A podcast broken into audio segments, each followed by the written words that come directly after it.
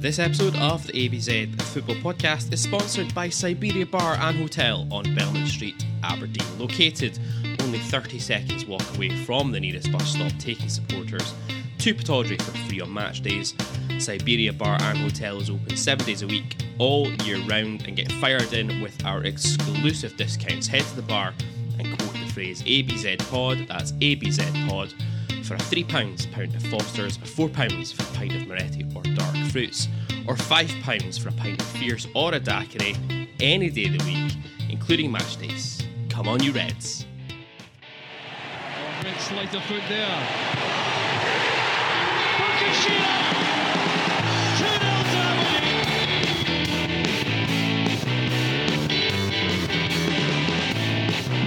It is Madison!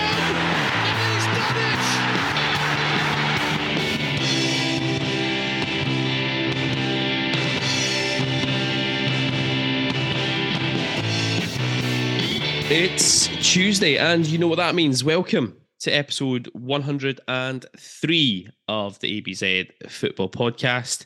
I'm Gary Scott, and as always, this evening I'm joined by Gavin J. Baxter. Gavin, how's it going? let's just say how am i let's just say that that's a good thing that we typically don't record these episodes immediately after the game i think that my blood pressure has dropped back to a healthy a healthy level in comparison to where it was roughly between the hours of half past three and half past five p.m saturday afternoon but i'm sure once you start talking about the game and we once we get into it that'll uh, spike up Yeah, I remember a few weeks ago we were like, oh, all this winning's a bit of a nonsense, isn't it? Well, here we are, uh, the second episode in a row now without, without a win. But um, no Graham this evening. His blood pressure's still not come back down again. So just you and I tonight, Gav. And in a week that saw Real Madrid versus Manchester City upstaged by Airdrie versus Falkirk in the League One playoff semi-finals. What a game that was, by the way. That saw Neil Lennon with some fetching eyewear at Ochil View, and that saw red and white fedoras become all the rage around the northeast of Scotland. It is another fairly busy one here on the ABZFP as we take a look back over the week that was as the Dons celebrated the 40 year anniversary of our Gothenburg Greats. We'll then review the nil nil draw with Hibs at Pittodrie in the cinch on Saturday afternoon. We'll bring you the latest news from the young team, the Quines, and we'll check in with our remaining loanees who are still in competitive action in Loan Watch. And then after the break, we'll bring you the results of our ABZ FP awards and we preview the massive, massive game now next Saturday lunchtime in the capital as the Dons take on Hearts as the race for third continues to rage on. But first, I'm sure we're all in agreement. I say all in agreement, you and I, Gavin. I know that Graham is as well, just about what an amazing week it has been and gone as the Dons celebrated the 40 year anniversary of our unbelievable win over Real Madrid and Gothenburg. And I know that the club sometimes think we can be a little bit overly critical of stuff, but hey, that's kind of our job is to be a little bit vocal about things when things aren't going well. Um, but similarly to how they handled the Fergie statue unveiling last year, credit where it's due, wonderfully done all over again.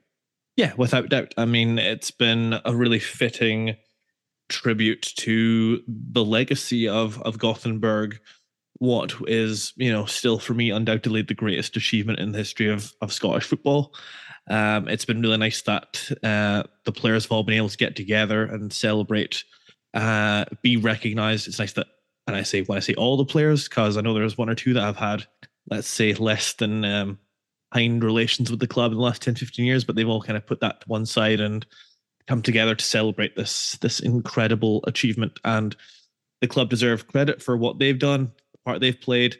You've you felt it from from Thursday through Saturday. There was a, a genuine buzz around the city uh, that stems from us recognizing this, yeah, this this once in a lifetime achievement that those that team were capable of, uh, well, yeah, achieving the BBC documentary in particular um, that was out on Thursday night, and I know that John McLeish, Alex's son, deserves a lot of credit for this one being pulled together. It was great viewing. The gala dinner on Thursday night was brilliant. The ceremony on Friday, where the feed in the city was granted to the Gothenburg team and also to the football club and, a, in two distinct um, awards.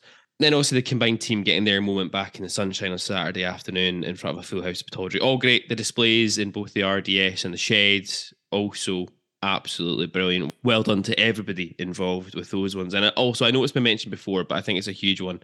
really fair play to Duncan Fraser and the AFC Heritage Trust in lobbying and persuading UEFA to award those six extra winners' medals to Sir Alex Archie Knox, and then to the families of Teddy Scott and Chris Anderson. Uh, Ian Donald one picking up uh, one on behalf of the Donald family, and obviously for Dougie Bell as well. Um, all well deserved, and I know that um, in particular for Dougie, we have an interview in the can with Dougie, which we did a while ago and hasn't actually come out yet. Um, I know in particular that meant an awful, awful lot to Dougie Bell being recognised on that level um, as everybody else. So top stuff all round from the club and, and the Heritage Trust and Duncan Fraser, I think, on that side of things. One hundred percent. And I think a final note, it's just been it's been nice how poignant uh, a point has been made of recognizing obviously those who are no longer with us uh, to celebrate this achievement, specifically uh, Neale Cooper. So Here's one for Ty. Yeah, absolutely. Um, all round, great job from everyone involved. Rolling the celebrations in November to mark the second star and the win over Hamburg in the Super Cup. But let's get down to business. Yeah, enough of the good stuff. Aberdeen nil, Hibs nil, Saturday the 13th of May 2023 at Pittodrie Stadium in the cinch. An unchanged starting 11 and an unchanged bench from Barry Robson as the Dons looked to round off a memorable week for the club with a win that would see us strengthen our grip on third place. Hibs with one change from their win over St Mirren last week. Josh Campbell coming in for Jake Doyle Hayes. More about Campbell later. And but it was the visitors fastest out the gates with Liam Scales in the book with less than a minute on the clock as he lunged in on Kevin Nisbet after being sold short by a pass from Jonny Hayes. Kelle Roos then having to make his first stop of the afternoon. First from Nisbet on four minutes before Newell then headed wide at the back stick with just eight minutes on the clock as the Dons really struggled to get a grip on the game. Youan then with a fierce drive at the near post that Roos did well to get down to as Youan began to torment the Dons right flank. A corner for Aberdeen on 23 minutes still didn't present any respite. Hibs breaking quickly from it. Youan away down the left. His pass this Nisbet was prodded goalwards by the striker, but it clipped the post and went wide. The Dons then nearly the creators of their own misfortune once again. A counter attack from Hibs looked to have been stopped with Coulson putting the ball out on the south stand side, but he failed to clear it hard enough out to touch, allowing a quick throw in from Hibs, allowing them to break with numbers. And only a poor touch by Campbell allowed, allowed the Dons to regroup, and eventually Ramadani came away with the ball on the edge of his own box. Somehow, despite all of that, the Dons somehow nearly went in at the break, a goal up, a well worked corner routine, saw the ball in there with Coulson and his effort just went over Marshall's goal. Halftime, though, nil nil, and there was a lot of work to be done by Barry Robson and Steve Agnew on this one. And the Dons did come out the traps a little bit better in that second half. Miovski sending Duncan away, but his effort was deflected wide before Youan went up the other end and smashed an effort off the post as the Dons continued to ride their luck. Huge controversy a minute later. Campbell well off the ground in a challenge with Scales, his high boot catching Scales on the head. Referee Nick Walsh had his hand in his top pocket to send off the Hibs man, but delayed issuing it due to perceived injury to Campbell. VAR then ruling that a booking was an appropriate response. More on this one, I'm sure, later on, Gav. Uh, my pitchfork and torch is ready. Excellent, good stuff. Hibs seemed to take heart from that decision as they then began to dominate the game further. Campbell slicing wide after a cross from Cadden before Dylan Marcandy came on with an hour gone, replacing Ryan Duncan. Youan, though, again back in with Angus MacDonald having to make a vital block. MacDonald needing some treatment after that one before Duk then had to be replaced after pulling it with what looked like a hamstring strain or pull. Shayden Morris on for Duk in the aftermath of that one. Youan again, the danger man, a couple of minutes later, his low drive well stopped with Roos. Uh, by Roos with MacDonald having to knock the ball out for a corner. And from that corner, Youan again hitting the bar and the follow up by substitute McKirdy appeared to have come off of Coulson's elbow before hitting the post. And after a lengthy VAR check, despite no protestations from the Hibs players, a penalty was awarded. Kelle Roos, the hero, though, as he left his legs dangling just enough to block the ball as he dove to his left, but Nisbet went down the middle to keep things level. Watkins and Richardson on for Coulson and Miovski with eight minutes remaining as the game then fell into what I can only describe as a basketball game for the last eight plus seven minutes of injury time, as I think there was. Ramadani nearly snatching the points at the end, but his effort was deflected harmlessly into the arms of David Marshall. Full time, nil nil. Lawrence Shankland's late late penalty for Hearts and Paisley meant that it does remain as it was before the start of play, a five point gap to Hearts in fourth, six points gap to Hibs in fifth. On the data front, possession 47% to Aberdeen, 53% for Hibs. Shots 8 to 17 in favour of the Wayside. Shots on target 3 to 6 in favour of the Wayside. And expected goals Aberdeen 0.3 to Hibs's 1.94. Now, we'll get into a little bit more detail of the game itself, uh, Gav, but uh, all in all, an incredibly frustrating afternoon for all concerned. I think you're taking a big old swig of that whiskey there. I think it's needed. Um, with the surrounding week and everything around it, and also disappointing that the team would put in a performance of that standard with Hearts dropping points as well, an opportunity lost to really just strangle the life out of the race for third place. But when the dust has settled and blood pressures are a little bit lower now, we finished the weekend off no worse than we entered it. Given how bad the performance was, that's got to be a good thing. I feel that we're taking a lot from the Barry Robson post match interview with that mm-hmm. statement. And I've seen one or two people, uh, Aberdeen fans, say the same kind of thing that at this point in the game, this point in the season, you know, it's what we've said a million times since January. If you'd offered us this position with three games left to go, uh, back when we were getting scudded by Hearts and Hibs in Edinburgh, we'd have uh, we'd be biting people's hands off, and that's 99 times out of 100. I would completely agree with that sentiment, but the risk of sounding uh, flippant once more. I mean, this team picked one hell of a week to put in their worst performance in months. Um, how incredibly typical with all the good feeling that there's been going around the city and we pack out the stadium 18,000 people some some casual fans who maybe haven't been to Pittodrie for a couple of years, you know, getting caught up in the in the nostalgia, maybe recognizing that hey, Aberdeen have been on a really good run lately. Let's see what this is all about. And absolutely no one in their right mind is coming back for any more of that. They'll no, be saying, I... so this is these are two of the best teams in the country, eh? Well, Scottish it was in even worse shape than I thought there was. uh, a dreadful, dreadful Aberdeen performance. We could be talking right now about a three, four, five nil Hibs win, and all I'd be saying is, yeah, we got what we deserved. Yeah, I, I don't disagree with you about that at all. Um, Hibs, if you put it on their side, they must be scratching their heads still about how they've not come away with three points from Pittodrie um, yesterday afternoon. Hibs stuck with their 4-1 4-1 shape that we'd highlighted in the preview show. And it caused us all sorts of problems, didn't it? Especially in the wide areas, down our right flank in particular. Um, Youan was targeting Coulson um, pretty heavily and then also in the middle of the park where we just appeared to be consistently outnumbered throughout the throughout the game.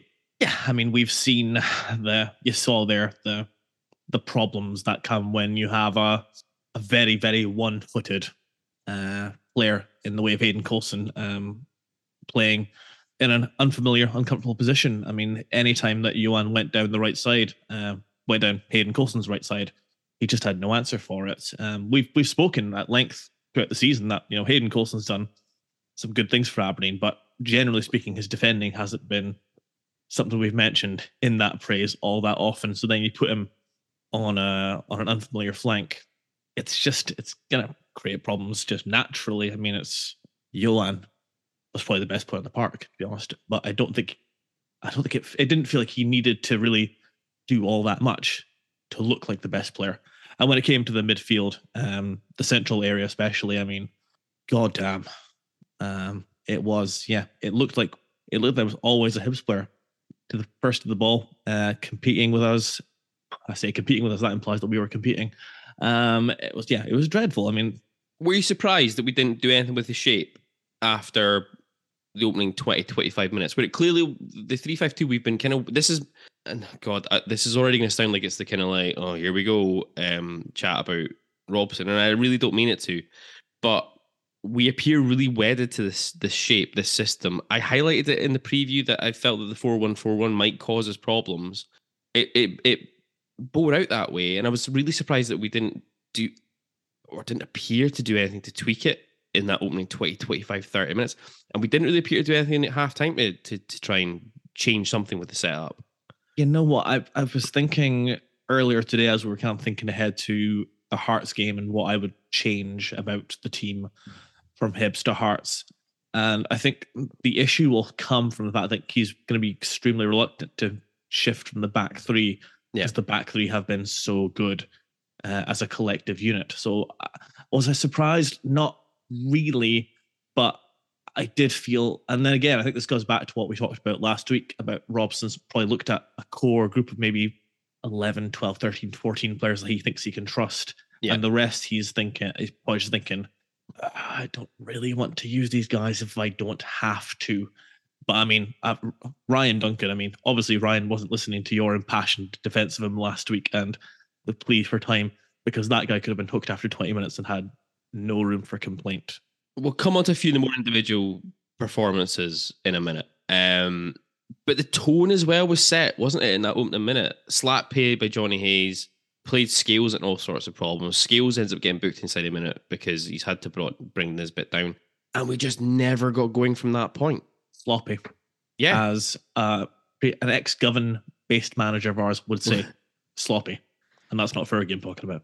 no, no, I know. Um, And but that, it was, it's, but that it's- was- it's yeah. that was like almost Jonny Hayes' 90 minutes in encapsulated. encapsulated Yeah. because it's really good defensive work to win the ball back. Mhm. And I think he has the option to play a ball into Duk, but Mhm. then he just plays this absolute hospital pass to um, to Liam Scales, who has kind of no real choice but to do what he does. And then obviously that puts Liam Scales on um, on tenor hooks for the rest of the 90 minutes. Given it's how Hibs, it's a minor miracle Liam Scales actually remained on the pitch for the entire 90. Uh, I so I turned to- credit to him. Yeah, I turned to Chris, who I was at the game with, as soon as it happened, just been like, "Well, Liam Scales could be very much on for a hat trick of red cards here against Hibs at this moment in time." Um, he, he actually did very well not to get himself into any sort of bother at all throughout the rest of the game. I thought. I Um, mean, uh, we'll move on to the, we'll get to the incident later, but I'm still amazed Yeah. he didn't get a second yellow later on in the game. uh, I was kind of thought the same as well. You've touched on it already. Um, Hayden Coulson, I feel we probably need to talk about it a little bit more. Um, I thought we kind of got away with it a little bit at Ibrox last week, um, playing him in the right wing back area, but he was badly, badly exposed, wasn't he, by Youan pretty much throughout the entire game, and he he just looked like a left-sided player being asked to fill in on role on the other flank, and he just looked incredibly uncomfortable throughout. You've got a player in Youan who is flying at the moment in terms of confidence, signed a new three-year deal at Hibs. Um, I think it was on Friday or Thursday or Friday. Um, I, again, I turned to Chris and was like, I'm kind of like eating my own words here a little bit because in the early stages of the season, I remember saying that I thought that Youan looked absolutely fucking woeful as a footballer, but I must admit to being very impressed with his performance yesterday. But he gave Hayden Coulson a, a torrid time, and I was really surprised that Coulson lasted to 88 minutes, uh, 82 minutes. Yeah, I, I think all it does is speak to the volume of how far out of the picture Jayden Richardson and Matty Kennedy are at Aberdeen. Yeah, which is going to bring us on to that question. I mean, based on the performance of Coulson um, on Saturday, based on how important it is that we don't concede at Tynecastle next week, is there an argument here for Kennedy or Richardson to come in at Tynecastle next week? Uh, What I would say is that obviously we do eventually make the call to to withdraw uh, Hayden Coulson. I think I was playing as much based on the fact he got a yellow for the handball Mhm. and maybe the fear that you know he might just get stuck against Youan and bring him down and get sent off. Uh, Jayden did come on, and to be fair, He did all right, I thought. Jayden did all right. He had one real issue with um, oh, who's that little arsehole? There's a few. Would have would have fit McKirdy? in perf- would have fit in perfectly in the quote unquote golden generation of Hibs. McKirdy, McKirdy? yeah, that's him. Had one little issue with him, dealt with it very well, retained possession. Um, I don't think you can make any sort of case that Hayden Coulson should retain his position, especially at right back in such a crucial game. Yeah, because the likelihood is uh, we'll come at the Hearts preview later in the show. The likelihood is with the way that Hearts play at the moment, he whoever's playing on that wide right position is going to come up against Barry McKay probably. Um, they've been playing McKay on the wide left, and I feel that I feel you need somebody just in tight on McKay. He's not going to run away from you. Um, but I feel you need somebody who can just he picks up pockets of space. I feel that you need somebody who's willing to put in a shift and just stay disciplined. And that might be a Matty Kennedy type role. This is obviously premised on the fact that Ross McCrorie might not be available. And we'll come at the Hearts preview later on, but I'm not going to be overly impressed, I don't think, if I see Hayden Coulson lining up at Tynecastle in that position. I'm not going to be impressed if I see Hayden Coulson nor one or two others in Mm. that in that eleven. The thing is, I think it's going to be difficult to make wholesale changes. So we'll, we'll talk about the Hearts preview later on. Duk Miovski, they didn't get a sniff of anything all game. They literally just they never saw any sort of action at all. Um, big concern has to be there about Duk pulling up. He didn't look right at all all game. I thought. I thought at Ibrox last week there was a movement he made in the second half where he held his hammy, and he, I, I was a bit dubious we might even see him this week. Um, I'm pretty sure I saw him holding his hammy within the opening five minutes of the game. I know we rely on him and Miovski so so much, but if there was any doubt about Duk, maybe a start wasn't the best idea if we've now exacerbated this this injury. Um, see previous comment about lack of faith in fringe players slash Yeah. faith in 11 core group. Um, Duk for me hasn't looked like Duk for a few weeks now. As in, like, there's not been the same sort of explosive Yeah, bursts of pace. And I even go back to the 2 0 win against Rangers at Pittodrie when I felt that um, he didn't have a particularly good game and, and John Souttar uh, marshaled him very, very well. And I, I too saw that little clutch at the hamstring in the first half. Are we just trying to manage him through an injury? It's not. It's not unlikely. It happens. yeah. Um, we we as you say we we rely on him so so much, but eh, yesterday, I mean, not to sound like not to try and sound too harsh, but I mean he was a passenger. Yeah, and this is it. I think this is the problem, isn't it? That when you rely on two players in particular, and Duk probably more because he's the one who's more likely to create something out of nothing. Like Miovski needs the supply. He needs he makes intelligent runs, but he needs somebody else to find him. Duk can manufacture something out of nothing, and it feels as though we're, we're so heavily reliant on that at this moment in time that it, obviously we feel we can't not play him. Um, and I tend to agree with you. I, I felt the same about the, the game I, uh, the game at Pittodrie. It wasn't his best performance. Um, I thought there was still lots of energy from him in that game, and he did a lot of good work in terms of tracking up and down. But his performance on the ball wasn't as good as it necessarily had been.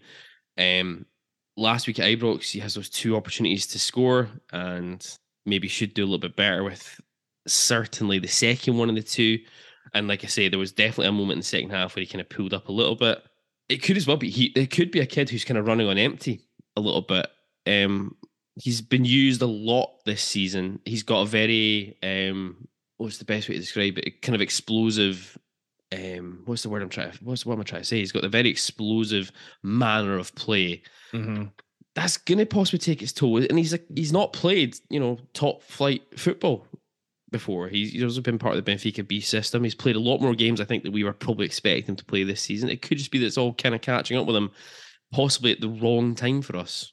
I get that impression with with Duk. I get that impression actually with more than him. I think there's probably that's an issue within a lot of that core group as well. Um, as the game went on yesterday, I think back to Jim Goodwin when you know Duk kind of came onto the scene and you know he became almost this in double quick time um indispensable player to Aberdeen. But he mentioned that you know we had to manage his game time and we had to we didn't expect for him to be playing as much as he has. And like you say, he has you know it's it's all about um fast twitch muscle fibers and all that scientific stuff. Yeah. When it comes to the way that he plays, and it's is going to have an um an impact on his uh his muscles and and uh, and it's going to fatigue over time. Um, it is a little frustrating because we are now in this period where we're playing basically once a week. So you would like to think that you know a professional club with all the science and recovery that we'd have, we'd be able to kind of manage that uh, better. But at the end of the day, I guess these guys are human as well. So I mean, the pressure, the mental toll is then also going to going to factor into that uh, into your physical well being. It, it probably as well also talks to the lack of depth we have in the squad at the top end of the park. Massively. I mean, You know, we you have Marley Watkins, you then have Alfie Bavidge, and that's that's literally all we have. So Alfie Bavidge has played what less than thirty minutes of first team football, I think. well, it's, Um, it's, it's okay. You can always put Dylan and Shayden up front. we'll come on to talk about Dylan McCandy in a minute, I think. Um, interesting to see how we go next week uh, at Tynecastle again with, with how we line up, uh, system shape, personnel, etc. Whether we see Duk there or not, it feels like a game you could possibly say we take him out of the firing line for this one, um, but we'll come on to that in the preview later on. I Alex MacDonald, Liam Scales, I thought generally they were pretty much excellent throughout. MacDonald, I thought, took a little bit of time to get to grips with Nisbet in the first half. There was a couple of times Nisbet kind of bought easy fouls off him, spun in behind him a couple of times. But once MacDonald kind of figured it out, he kind of dealt with him pretty well, I thought, for the remainder of the game. Um, yeah, I think um, I think very few of the outfield players can take any real level of pride in their performance on Saturday. Angus is is one of them. I think I, I, I agree with you. I think um, Nisbet did seem to be getting the better of him. I think Nisbet showed that there's more to his game than just scoring goals. I thought he led the line for Hibs pretty damn well, actually, in all honesty. And MacDonald, you know, took a little bit of time getting used to it. He did get caught conceding some fouls, but yeah, in the second half especially, I mean, there's there's two last ditch recovery blocks from Angus MacDonald that are game saving from from Aberdeen. Scales, um, I would be hesitant to go the word excellent. I thought he was good, but I think there was still some of the Liam Scales I don't like to see interspersed in there. I'm thinking specifically like in the first half when I think Nisbet hits the post, it's Liam Scales who leaves him wide open independently in the six yard box. It is. I watched it on Sports Uh, No, it's not. Sports It's on the other It side. It was Pollock who left him. No, it's Scales. Scales. Scales should. Scales sees him. Scales should know he's the he's the danger, and he doesn't do anything about know. it. And then, the remember. and then in the second half, uh, when Youan breaks down, he sort of leaves it to Leighton Clarkson. And I think as the left side of centre back, uh, Scales should really be taking greater responsibility in that situation. The second that second one might be one of those where I was kind of slightly blocked off by the the post in the main stand, which The did limited obscure- view, as you It know. was did, did obscure a, a relatively large chunk of the middle of the park. Um, but yeah, I I, th- I thought Scales did all right, especially considering he was booked so early. I thought he put in a decent performance um, overall. I think, Um, I think I think the back three deserve credit in the sense that, as I said, there was a lot of you know last ditch recovery moments. Uh, Jonny Hayes deserves credit in that sense as well. And you know, Hibs had a lot of set pieces, a lot of corners, especially, and I never felt in danger in that as a testament to, especially the back three. And go back to it again the the recruitment in January to bring in these three and really uh, bolster us from a physical perspective. I mean, uh, in the first half of the season, I think we concede a set piece easily. yeah, I mean, we nearly did. To be fair, they do hit a bar from a set piece, but um, Roos had it covered. I thought Mattie Pollock suffered a bit with Coulson on his outside right. Certainly, first half, Pollock seemed a lot of the time to be kind of caught in two minds about whether he should go over to try and cover Youan. There was a couple of times where he was really hesitant about going in to make tackles on, which is not something we've seen from Mattie Pollock at all in his time here at Aberdeen so far. I think he really suffered from having Coulson on the outside right to begin with, but then I feel as though it kind of did kind of bed in a little bit. And I thought second half again, he, he probably played a lot better, but the first half was a little bit ropey as well. I thought it's probably as ropey as I've seen Pollock since he's been here. Yeah, I mean, indecisive is probably the best word. It's and Mattie Pollock's played in a way that's beyond his years with how um, the way the much how much authority that he plays with. Um, I think that you're probably right as far as maybe he just didn't really quite know where he was meant to be uh, throughout the first half, and you know you don't want to be diving in on a player like Youan who's got like good turn of pace and pretty quick feet. Um, and then there was just that seemed to translate to him in possession. You know, there was a lot of headers that were going kind of into just no man's land, and the distribution at times in the in the first half. I think Bojan Miovski especially was getting, uh, I'll say, displeased with some of Mattie Pollock's efforts. Uh, yeah, not not his finest, not his finest day. Um, right. Come on then, Gav. Here we go. Ramadani. I think this is very much a game that so many different people have come away with differing views on his performance. I thought first half, and I messaged you at the time, I thought he, along with Roos and Scales and maybe MacDonald, were the two kind of came away with pass marks. Um, I don't disagree with you about the fact that his distribution is still causing us issues, but I felt that he was certainly in the centre of the park, the only one who was trying to break up play. He was the only one trying to do that. He was the only one trying to drive us forward. Um, I know you had a differing view, and this is one of these things as well. Where I, I do wonder sometimes if it actually where you sit in the stadium does give you that slightly different perspective. Because where I was, I was you know, main stand just above the tunnel area, where there was a lot of the game being played down that end of the park, relatively close into the pitch. You can see the work that he was doing.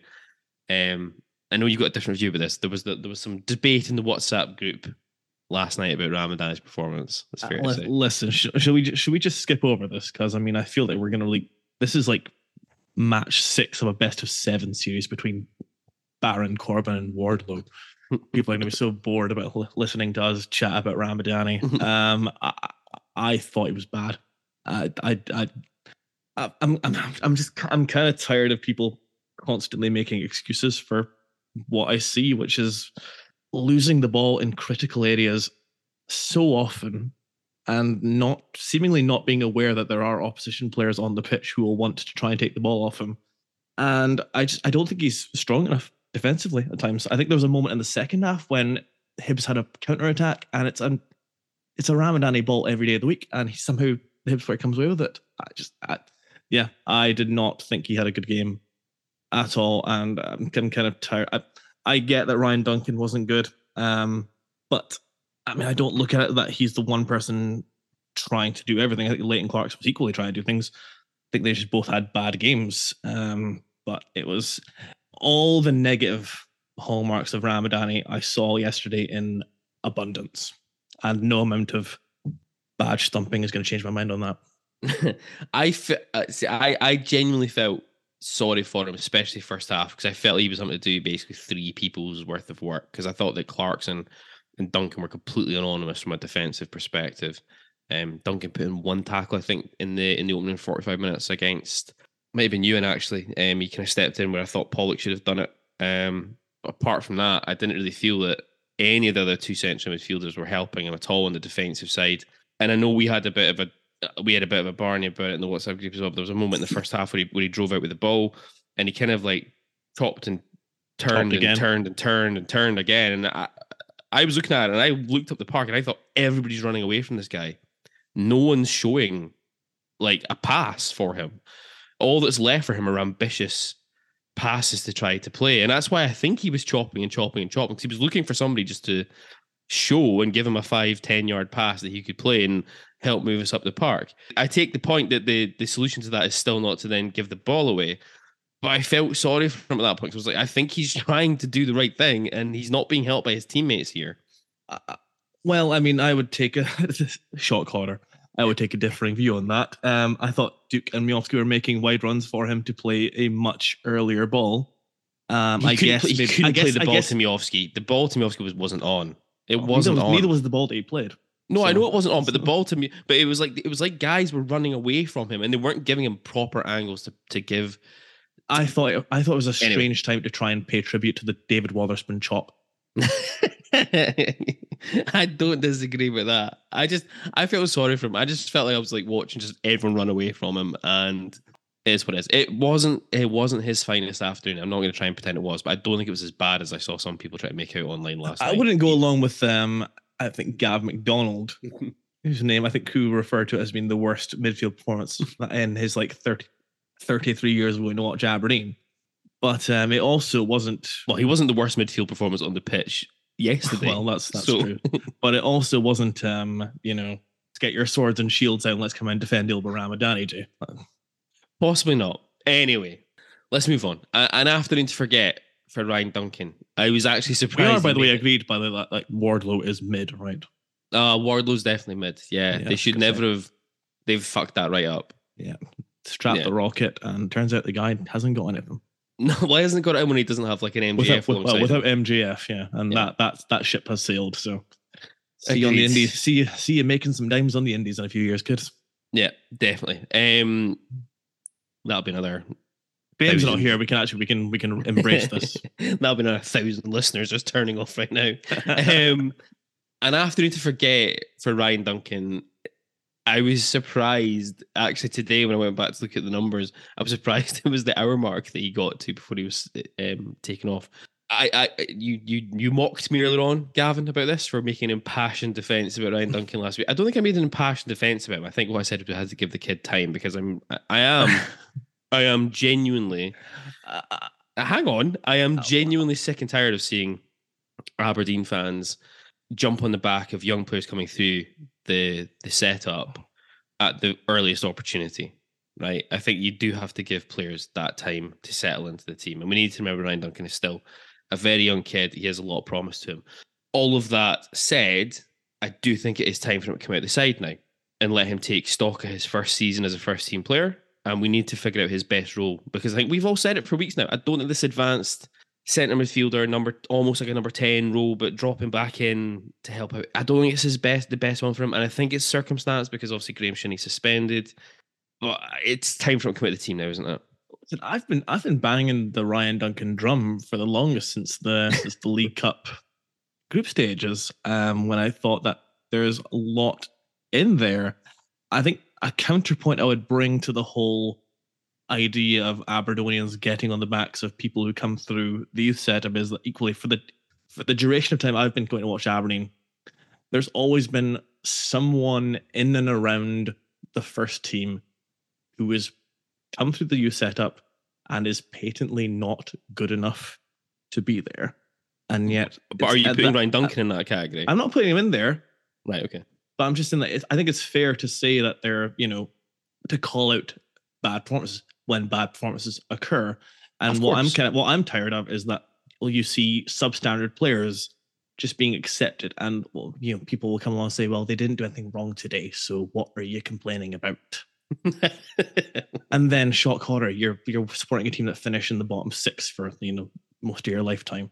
Um, you know, there has to be a level of standards that come when when you come to the USEP. There is. That's I think that's of what course you know, is. that's Yeah. what um I think that's what Derek McKinnon said, and that you have to you have to almost be better than the experienced players to maintain your position.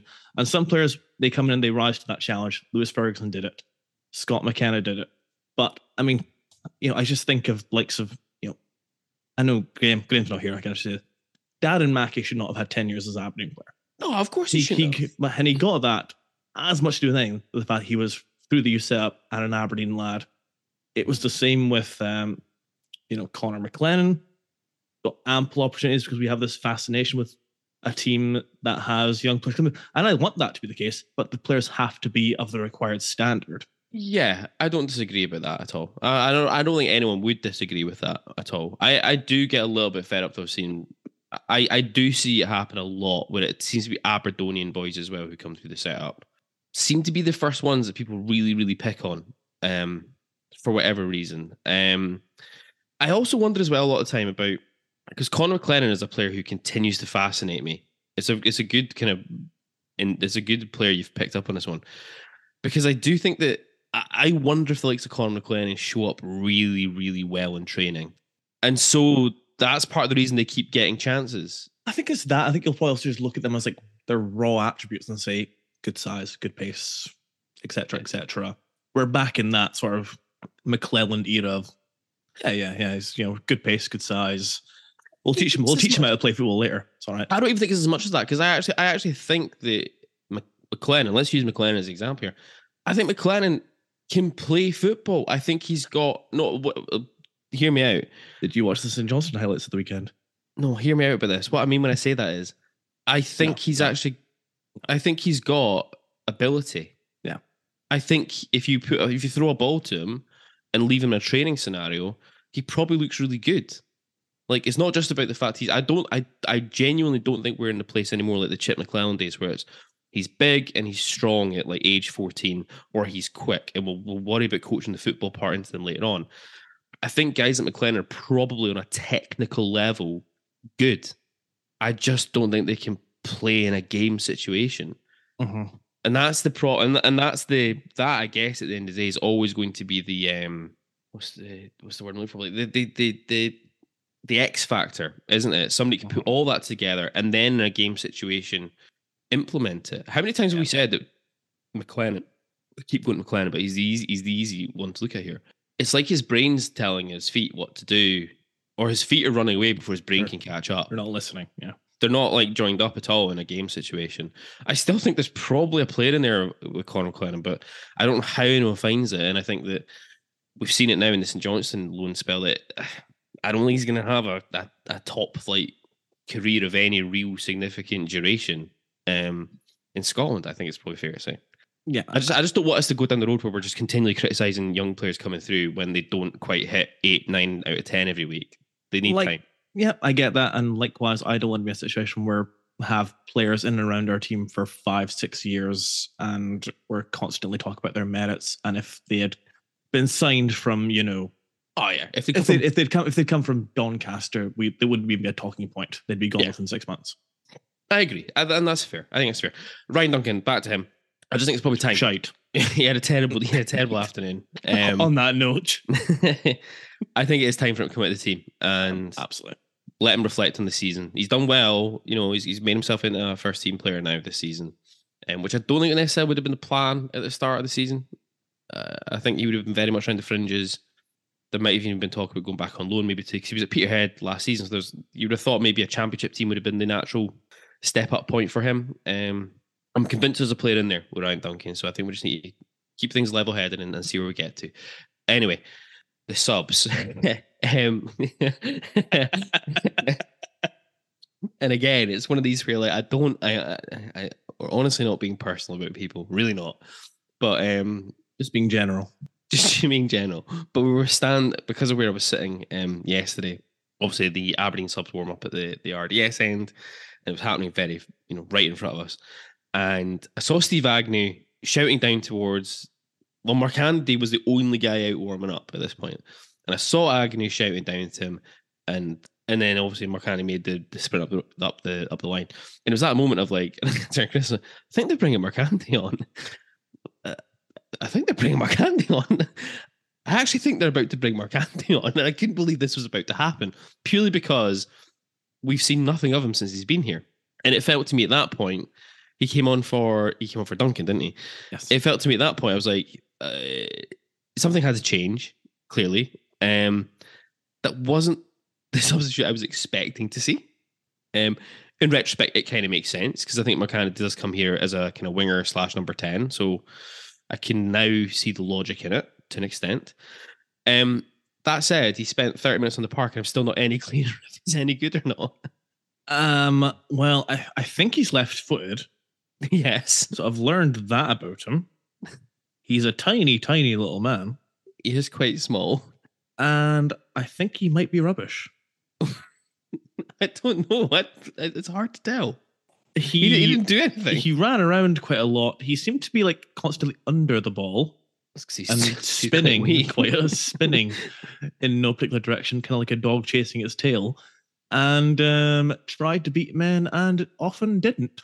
He- well, I'm, just- I'm looking at his actual individual data for yesterday. He had so his 30 minutes in the park, he attempted eight passes. He was accurate with his passes on 50% of the time. So he only He made made four, four successful passes. Um, he had 19 touches in his 30 minutes on the pitch. Um, he had his successful dribbles were zero out of three. Sounds about right. His accurate crosses were zero out of one. Sounds about right. yeah. Um, Yeah. Prime Niall McGinn, he is not. Doesn't seem like it, but I still can't tell if he's any good or not. It was, I was just an odd substitute. Again, when you look at the bench, I was like, there's other players I would have maybe thought about bringing on at that point, and it was just a strange I mean, switch. I mean, listen, Connor Barron, just kiss goodbye to your upside as a footballer. if this schmuck's coming on instead of you. Um, yeah, an odd one. I can only presume he's had a good week in training. I don't know. Anyway, um, Well, maybe Barry Robson was listening to our show last week and heard you two going in on him about substitutions and thought, you know what? I'm going to go rogue. yeah, maybe. Yeah, show these guys. Here you go. Where's Don't the lad from, where's, where's the lad from Blackburn? Looking around, then looks at his feet. Oh, there you are, Dylan. um, we're allowed to laugh at these things because like we're all relatively vertically challenged on this show, so it's fine. Um, well, Gav's not, Graham and I are. Um, I think I'm what's referred to as average height. average, yes, probably. Um, Shayden Morris also got another one out, and again, still can't tell if he's any any use or not. I don't know. Um, Um, the moment when Bojan Miovski went off. I was the went- same. Did Miovski go off for Morris? No, Miovski went off for Watkins, obviously. Was it? Uh, Duk went off for Morris. Yeah, that's right. And then what I just So Watkins came on for Watkins came off for Miovski. came on for Miovski 'Cause Because Did we a make a double double change at that point? Yeah, because Richardson Jalen came on yeah. for Coulson. Yeah. Um, when I kind of saw Robson and Agnew communicating with the front line, and it looked as though at that moment Morris went into the striking role. Yeah. I mean, like you said, you were in the main stand, I was in the shed, so we had dual perspectives on the game. Yes, absolutely. And That's what we bring you here on the ABZFP. I sort of looked around me for someone to just acknowledge what just happened, and no one was taking me on because why would they? And then I just sort of had a shudder and a sort of flashback to the hmm. days of John Stewart and Lee Hines. what when it was uh, Watkins and Morris? Uh, Watkins, Markanday, and Shayden Morris leading the line for Aberdeen. That was, um, yeah, A thing. It's a thing we all saw. that, that will, I think, go down in inf- infamy in our club's history. Right. Well, we're not taking the piss out of our own team too much. Let's talk about VAR. first things first, the, the penalty. I think by the strictest interpretation of the laws of the game, it probably is one. Although I'm not entirely sure what players meant to do when a shot is smashed at you from about three yards away and it hits you, but never mind. Well, I mean, not to go full blown tin hat, but you've seen the Connor Goldson handball this weekend, right? Yeah, I've, I've seen Connor Goldson play as the fucking like center at netball the for most defensive of the season. slash defensive lineman. Yeah, I don't know. I don't know netball positions. Having seen that, and there was Goal one other, defense. there was one other in might have been England, might have been Scotland. I can't remember where it was anymore, but it's a kind of to me, based on what I've seen, I haven't seen the Connor Goldson one, right? But is this this one where he's like on the deck? He's on the deck. Right. In fairness, the laws of the game say that that's not a penalty kick. If you're supporting your body with your ha- arm and the ball hits your arm, it's not a penalty. It's not a free kick. Which strikes me as being mental when you think about the things that are allowed to be classed as being penalty kicks these days. this is the thing. What what is a penalty anymore? Because earlier in the, earlier in the season, like around the kind of Livingston game at, down there, when there were three penalties, if the ball hits your hand, it's a penalty. Yeah. Now we're saying, oh, actually no, but if you're in this position, then it's not. But if you're in that position, I think I, I went to I went to IFAB today because um that's what I spend my Sundays doing and had a look at this again. It basically seems as though it basically if your ball if the ball hits you anywhere below armpit, it's pra- it's pretty much gonna be a penalty kick unless you can point to the fact that your ball your your your arm should have been in that place for a, a reason. Like for a, a genuine reason. so. Uh, so it's, it's up to interpret it's up to the referee's interpretation. Having been in the stadium when it was given, and you know, just everyone around us being just like, "What's this VAR check for?" Mm-hmm. Because, as you say, no Hibs player appeals for it. No, No, McKirdy doesn't fan appeal for appeals- it. Not even McKirdy recognizes it. Probably because he was high on glue, but nothing. And then you look back at it and see, like, okay, it hits his elbow. If it doesn't hit his elbow, it probably smashes into the net. I think Kelle Roos probably saves it to be honest, but never mind. well, you know, with the with the day that he had, maybe he. Yeah. Anyway. But um, it was a great save from Hayden Coulson. But um, I'm I'm just I'm I'm completely lost now as to what is and what isn't handball and what is a natural movement and what we're how we're defining that because like i what's Hayden Coulson meant to do in that situation if he's diving in?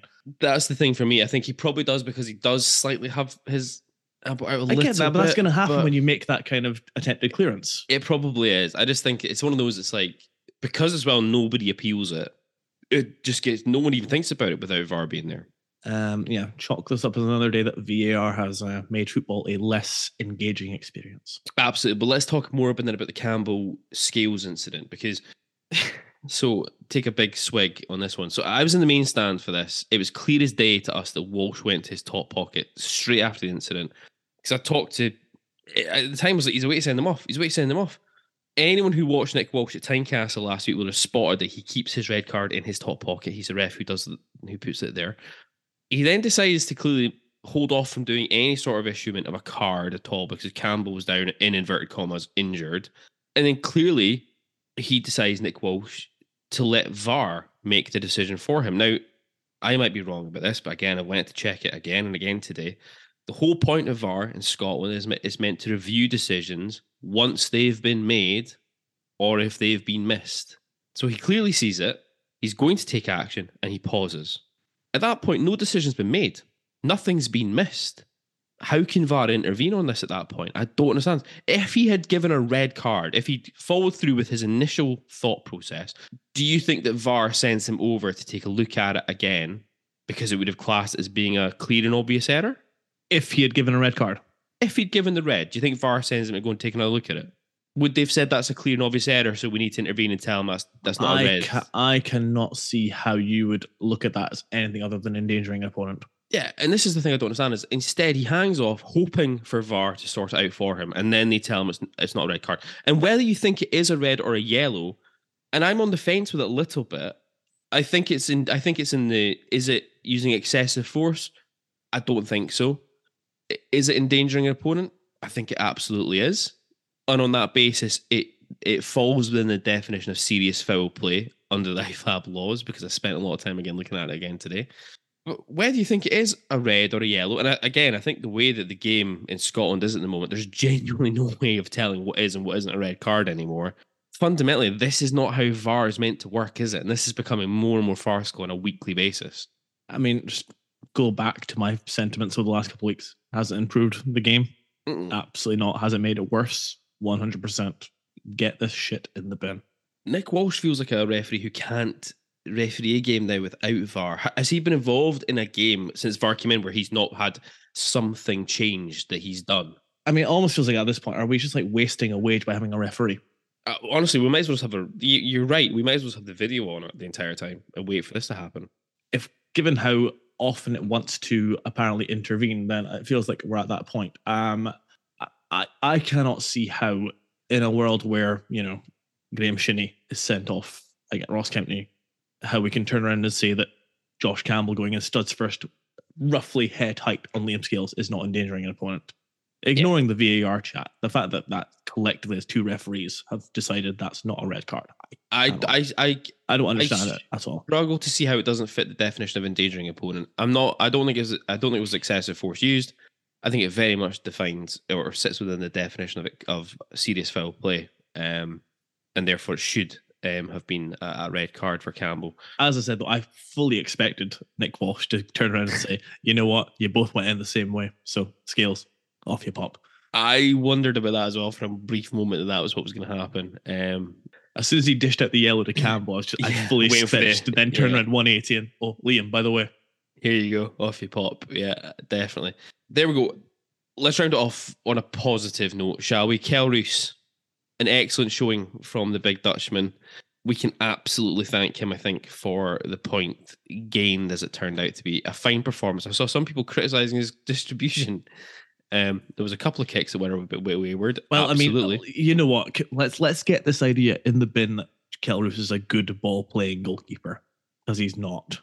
He's better than Joe Lewis. That doesn't make you a good ball ball playing goalkeeper.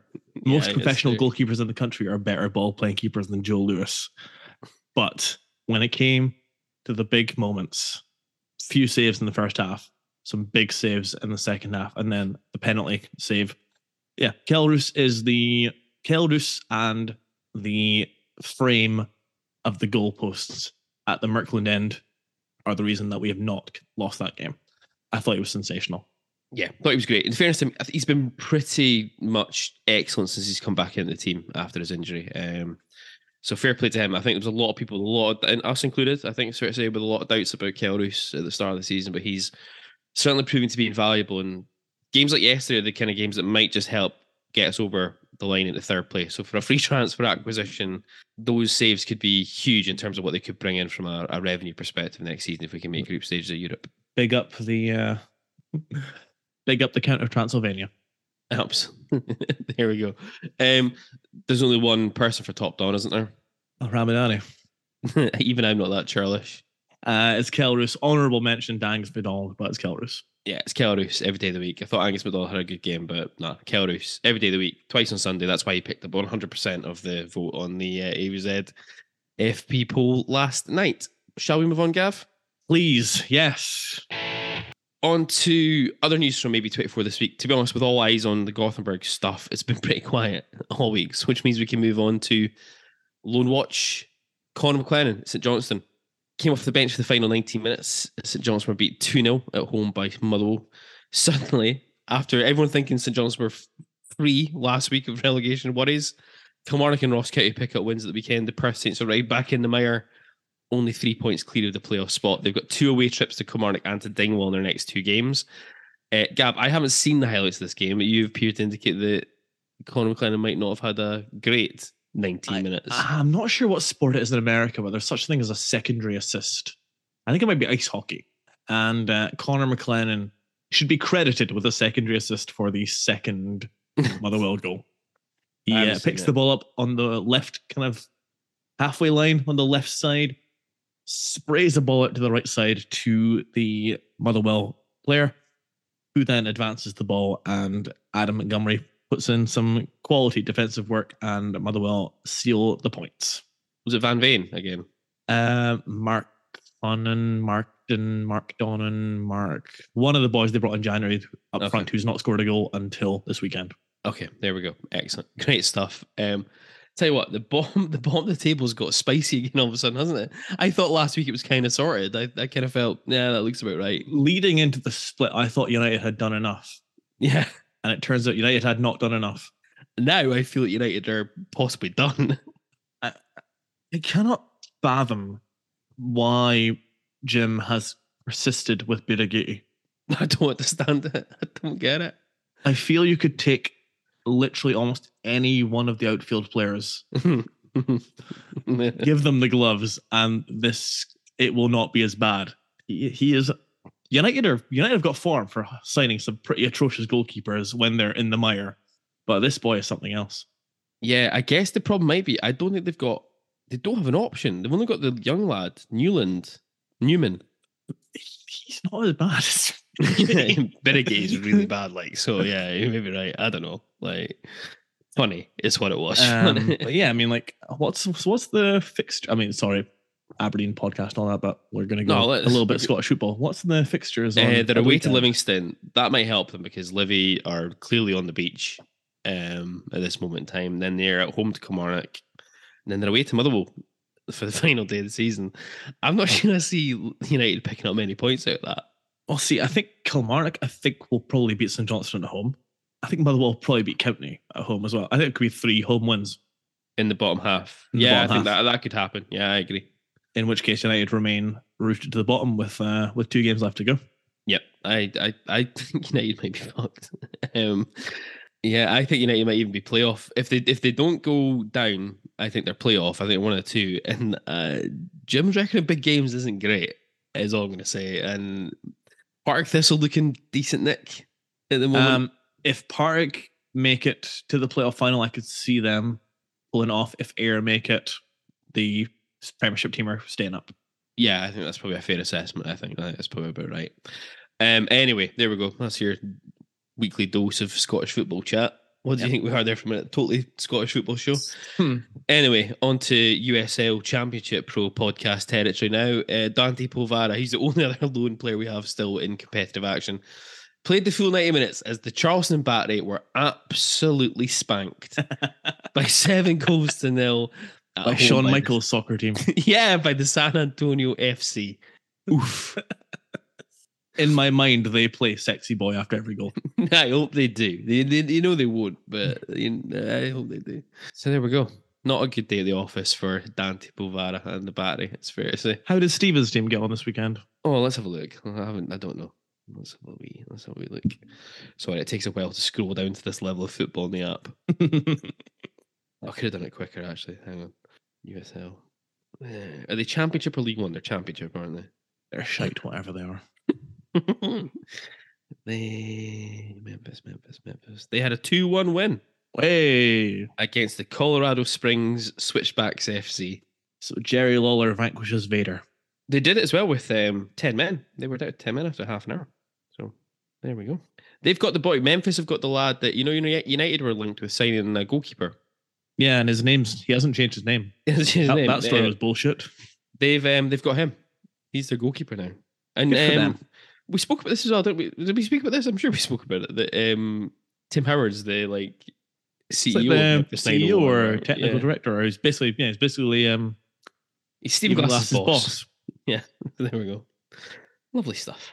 Anyway, looks like a pretty competitive leader. But yeah, Shawn Michaels is San Antonio, 7 0 winner against the Charleston Battery. Oof.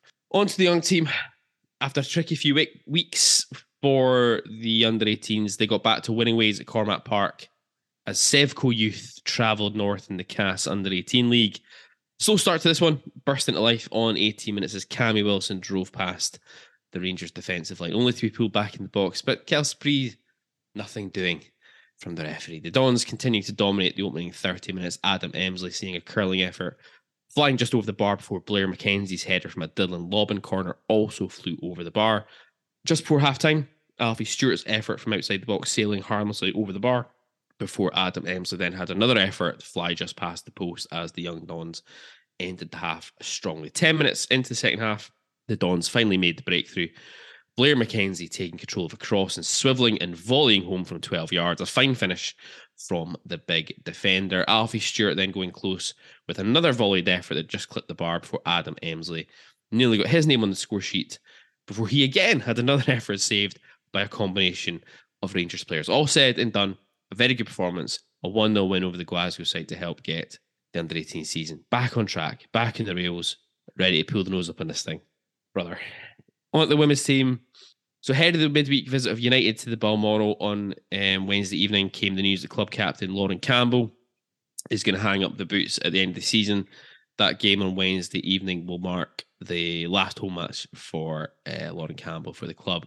Campbell obviously joining through one of the earlier iterations of the team at the age of 12, worked her way through the Aberdeen ladies ranks, making appearances for both the Scottish national side at under 17 and under 19 level. Took the captaincy on at the start of this season after Kelly Forrest retired at the end of last season. And Lauren also became the first player to break through the 100 game barrier for the AFC women's team in their current guise in the game against Celtic back in February. So, a true stalwart of the women's team um, a bit of a surprise, I think, the news then when it came through on uh, early in the week that, that Lauren was going to be hanging out the boots. But um, Gav, you were down at the Balmoral on Wednesday evening to watch the game against United. Um, she's going to be a, a, big miss.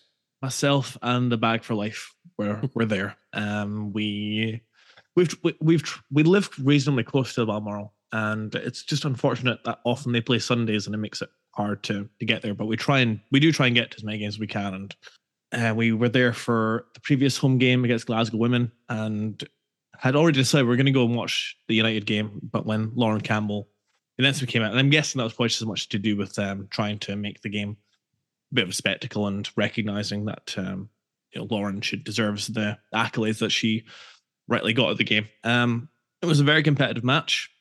Um, at times bordering on frustrating. Um, the referee, by the way, um, if you thought Nick Walsh was bad. Even even even the grannies behind me were were raging at this guy. But uh, I, I, felt a little bit like that maybe the occasion, the emotion got to Lauren. Anyone that's been to a women's game, uh, Aberdeen, will know that she's often a very vocal um, leader on the pitch. Very sweary, very sweary. Uh, but she was quite quiet uh, up until the final stages. Uh, competitive, close game. Could have gone either way, but I was delighted that in the end we got a little moment of quality from Eilidh Shore feeding uh, Bayley Hutchison, who then slots it away perfectly. Bayley Hutchison got through a, a, power of thankless work on Wednesday, and she deserved that that goal. And it was nice. You saw, um, I could see that Emma Hunter was was in the stadium. Uh, Carrie Doig, Kelly Shirt, a lot of people, uh, alumni of the women's team, showed up to to recognise Lauren, and deservedly so. She's been uh, a true servant to the club and uh, wish her all the best in the next chapter of her life. Yeah, absolutely, definitely. And after that one 0 midweek win, as you say, Gavin over United, uh, a fitting way to finish that home run for Campbell. All eyes turned to the weekend visit to Hamilton Accies in what is the the Quine's penultimate SWPL one fixture. Three changes to the Dons lineup that beat United in midweek. Chloe Gover, Bailey Collins, and Ava Thompson coming in for Millie Urquhart, Hannah Stewart, and Maya Christie, who were all on the bench the Dons with a pretty decent start to the game, but then, well, seems like it's been that sort of weekend as far as uh, refereeing goes for Aberdeen. Jess Broderick sent off after just six minutes, finding herself one on one with Kirsty McIntosh for the Accies, 30 yards from goal. Accies player looked as though she'd possibly given Broderick a pull, Broderick returning the favour, referee deciding it was a foul by the young centre half and having, in their eyes, no option but to send the Aberdeen player off for denying an obvious goal scoring opportunity. The hosts then had the opportunity to take the lead from the resulting free kick, and Lisa McCann pulling off a great save from Rachel Ross's effort. The visitors, though, rallying well from that early setback as they look to get onto the attack themselves. Ogilvy doing well to break from midfield, and her through ball to Ava Thompson was cut out by Accies' goalkeeper Chloe Nicholson. But it was the host who carved out the first clear chance of the match just on the half hour mark. Josie Girard going close down the right hand side before firing an effort just wide of target. At the other end, Bayley Hutchison spinning away from her marker on the left hand side of the penalty area, before seeing her low shot tipped around the post. And there were loud appeals uh, from the home side for a penalty when Donna Patterson appeared to pull an Accies player in the box. But fortunately for the Dons, nothing doing. At the break, half time, nil nil. Change the break for the Dons. Chloe Gover replaced by Amy Black. And it was Black who had the first attempt of the second half. She kick, but turned the ball wide. Aberdeen had started off the second half looking the better side. Lauren Campbell a blocked shot as well, but it was host who finally broke the deadlock eight minutes into the second half. Lucy Sinclair turning in across from close range.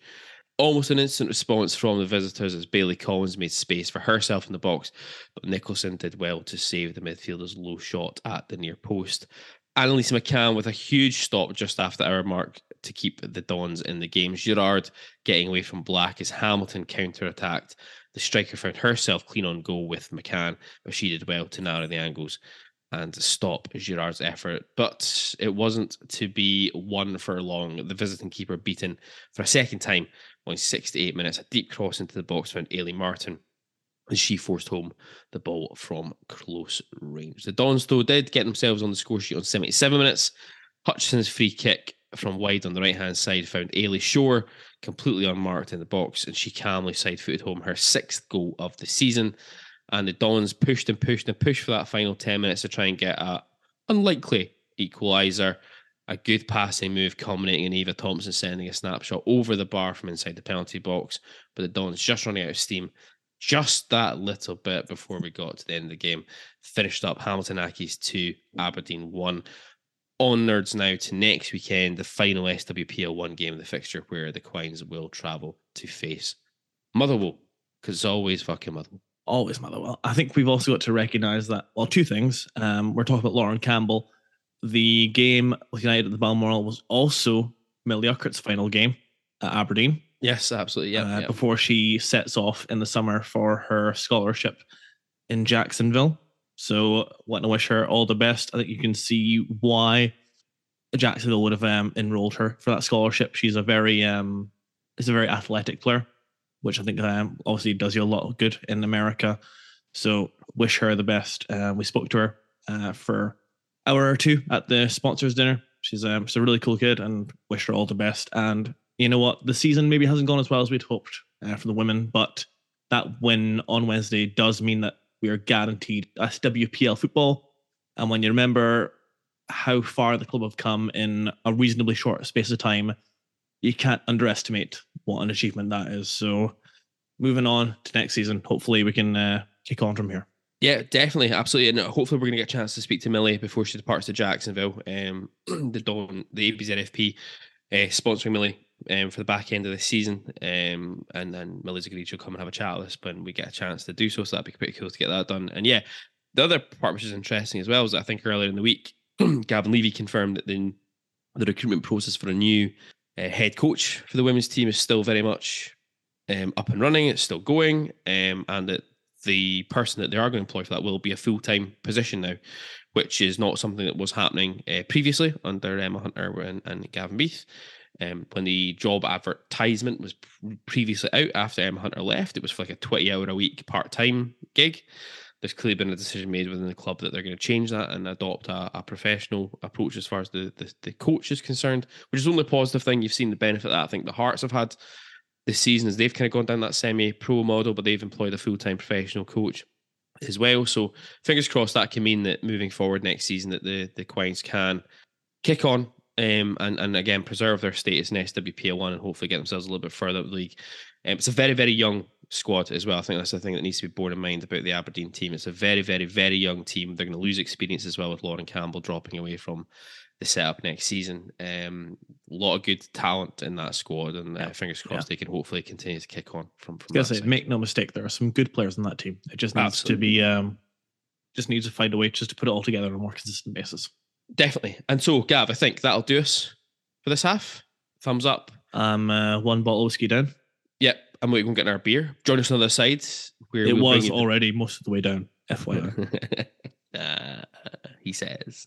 Join us on the other side. We'll bring you the results of the ABZ FP 2022-2023 end of season awards, and we'll preview the trip to Gorgie on Saturday lunchtime. This episode of the ABZ Football Podcast is brought to you in association with Siberia Bar and Hotel on Belmont Street, Aberdeen. Siberia Bar, like us all, are praying for European nights this summer with the end of the season looming and the prospect of a big summer at Pittodrie on the horizon. Make a night of it by visiting the bar pre and post match, grabbing some cheap drinks using the ABZ pod discount, and even better, stay in the hotel after a big night of celebrations and get 15% off your stay in the hotel by booking direct with Siberia Bar and Hotel and using the code ABZPod.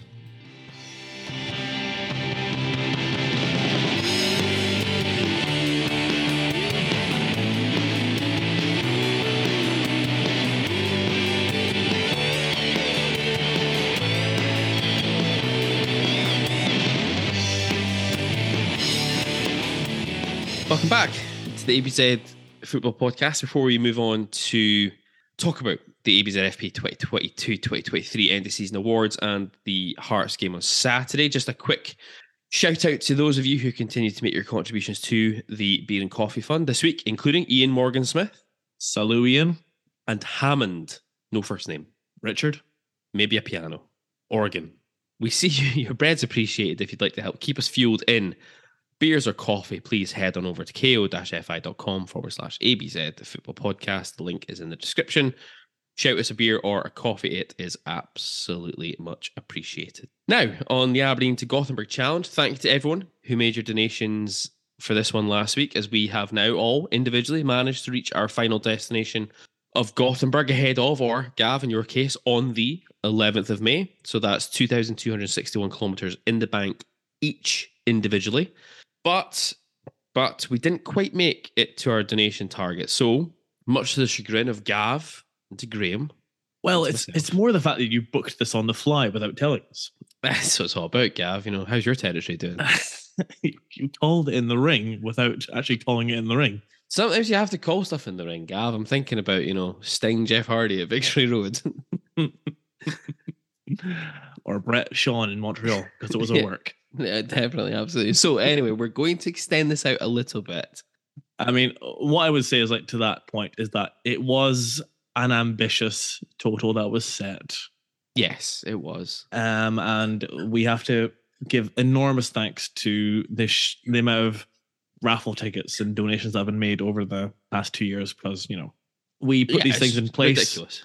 We put these things in place, but it doesn't really matter if no one responds. And we've made we've been able to use this to raise a obscene amount of money for for charity in, in the northeast of Scotland and for the Angus MacDonald Foundation. But there was a really good spike on the 11th in There terms was. of the donations to that uh, that Just Giving page. So for all of those that have donated previously and on the day and since, um, our utmost thanks. Yeah, no, absolutely, no, no, definitely. But we we don't settle for not quite meeting our targets, do we? Let's be honest. So thank you to everyone who's done it so far.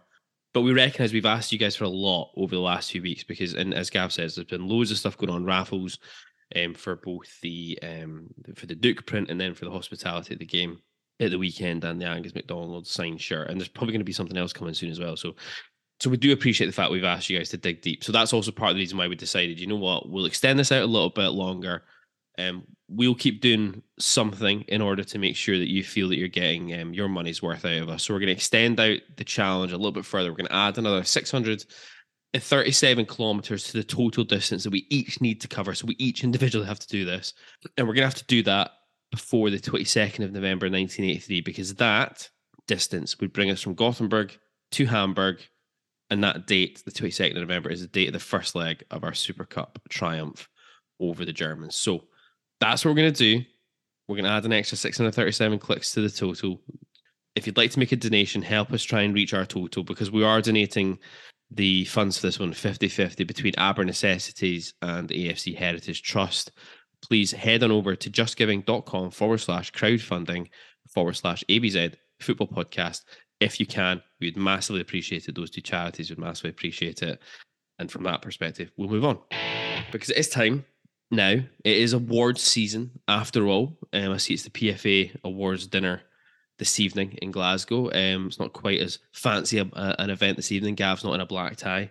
Uh, I don't have my dicky bow on either. He has just zipped up his tracksuit though. So there we go. We're going all smart for this moment in time. Um, it is time to announce the winners of the ABZFP 2022-2023 end of season awards. Slightly truncated version compared to last year's. Um, but there we go. There was a lot of ridiculous categories last year, mainly around the fact that Mark McGee had been employed by Dundee.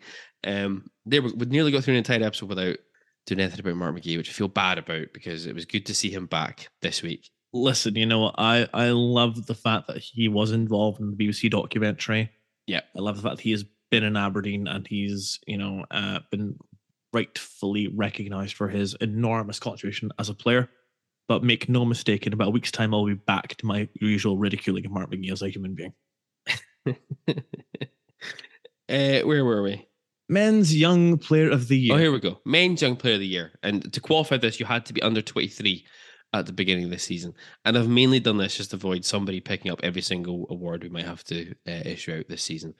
The nominees for this one were Ryan Duncan, Mattie Pollock, or Leighton Clarkson. And the winner, with a stonking 89.9% of the vote, was. Leighton Clarkson. Ba, ba, ba, ba. No, we're not going to do It's that. the Hall of. Fame. yeah, true. I need to do my best Rob McLean impression. Let's not do that. Anyway, Rob McLean's a next- hard person to imitate. yeah, he's a little bit, isn't he? Well, just do like Alan Partridge in a Scottish accent, and you're kind of there. not sure if I'm comfortable doing that on a recorded forum. No, quite possibly not. Anyway, let's move on. Next category, Gav, is We move on to goal of the season. Excellent. So I'll do. Let's do this in a proper format. So I'll read the nominees, and you can you can do the announcement of the winners. Well, should we should we also mention like who we would have picked for this? okay, fine. Right, well, go I'm on then. sure the Go- people are interested in what we think about things. do they? I don't know. Anyway, right. Well, go back then. Young Player of the Year. Who should have been, Gav? Uh, Leighton Clarkson. Excellent. Leighton Clarkson for me. So let's move on.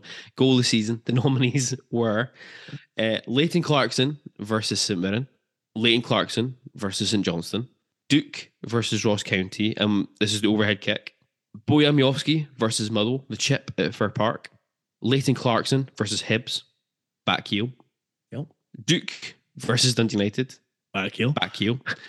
Liam Scales versus Sevco 5088 Limited, completely meant. And Bojan Miovski versus Sevco 5088 Limited. And I should put out, somebody asked me where Matty Kennedy's um, free kick against Kilmarnock was in the list. There was a general recognition within the group, when I say the group, I mean the three of us, that you can't have a goal of the season awarded from a game that you lost. Right? It, it was a stunning free kick though.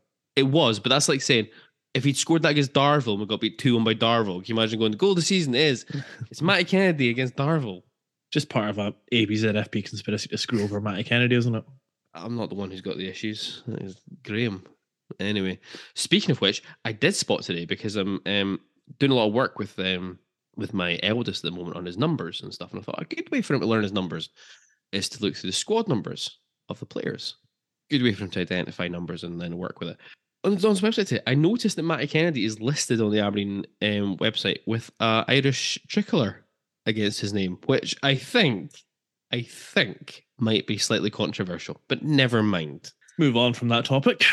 Gav, you're here to make the award announcement for goal of the season. So I have got the envelope in front of me, and I'm delighted to announce the winner with 43.6% of the vote. You guessed it. It's Duk at Tannadice versus Dundee United. Ba, ba, ba, ba, ba. And It's- once it's again, the only it's award not the ceremony Hall of music I know. It's the only award ceremony music I know. So there we go.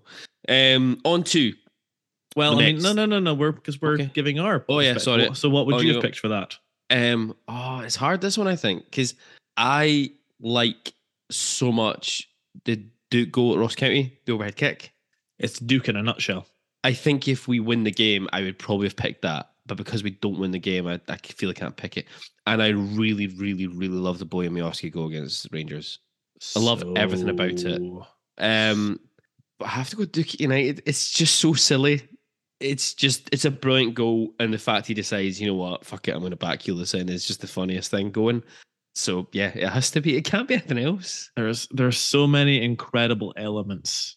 It's the pressing, it's the knot, it's the bullying of Edwards, it's the skinning Mulgrew, and then he could have easily just opened his body up and rolled it into the corner, but no, back heel. But but I'm a Oh. sucker for a diving header. Oh, and the ball in from Leighton Clarkson is nothing short of incredible. The header from Miovski and the fact that that basically seals the victory against Rangers. Bojan Miovski, that's my goal this season. good. I like it.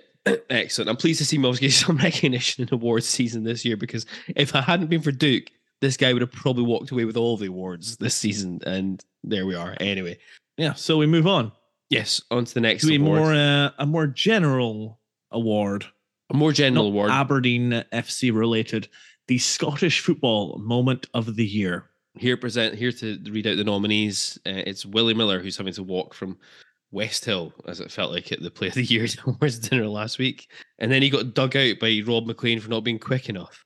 And it's like Rob, he's he's fucking Willie Miller, mate. Like, shut up. Pay some respect on the name.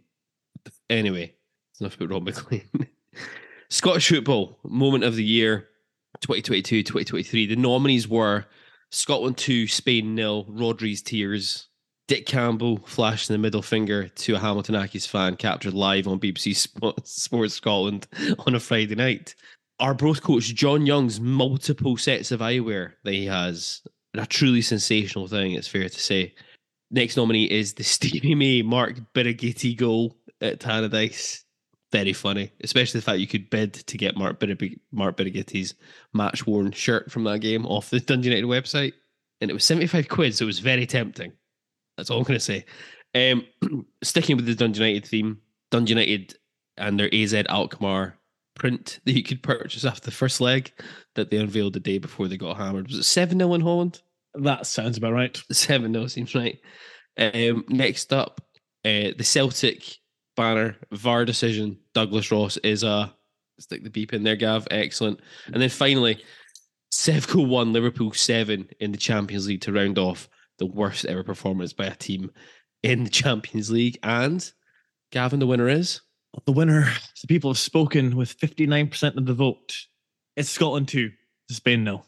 The um, what almost felt like the culmination of the Steve Clarke era as Scotland manager, as we capitalized. Uh, so we beat Cyprus. Cyprus. Yep. Previously, uh, Norway had lost. Uh, Georgia have dropped points and then we go ahead and we do what we never do. We beat, we take the big scalp, uh, 2 0 from Spain. It was, it was incredible. Um, I'm jumping the gun. That's that's my Scottish moment of the year as well. That's your moment there. Uh, mine's is absolutely unequivocally Stevie May, Mark Birighitti. Because it's just really funny. Just really, really funny on a number of different levels. Having watched Stevie May for two years, I mean, it's pretty much the range that guarantees a Stevie May goal. I just love everything about it. It was brilliant. Anyway, let's move on. Also, you have to also remember that there was like a proper hospital pass from Charlie Mulgrew in that situation as well. Yeah, ev- that's what I mean. Everything about that goal Yeah. is just brilliant. I, I love it to bits. yeah, that's fair. I I Uh, accept I accept that as a And I think as well, my favorite part of it was the fact you could bet on the Birighitti jersey. I think that's just proper classic United not reading the room as they fail to do from a social media, from a media and comms perspective all season long. And you know what? If you hadn't blown the match shirt budget on Dan Smith, we could have got that. Could have had it. What was I thinking? Where is the Dan Smith shirt, by the way? It's upstairs in my study. Framed. It's not framed. It's not framed or anything. No, no, no. Still sitting in the bag. Gate says finest Aberdeen player.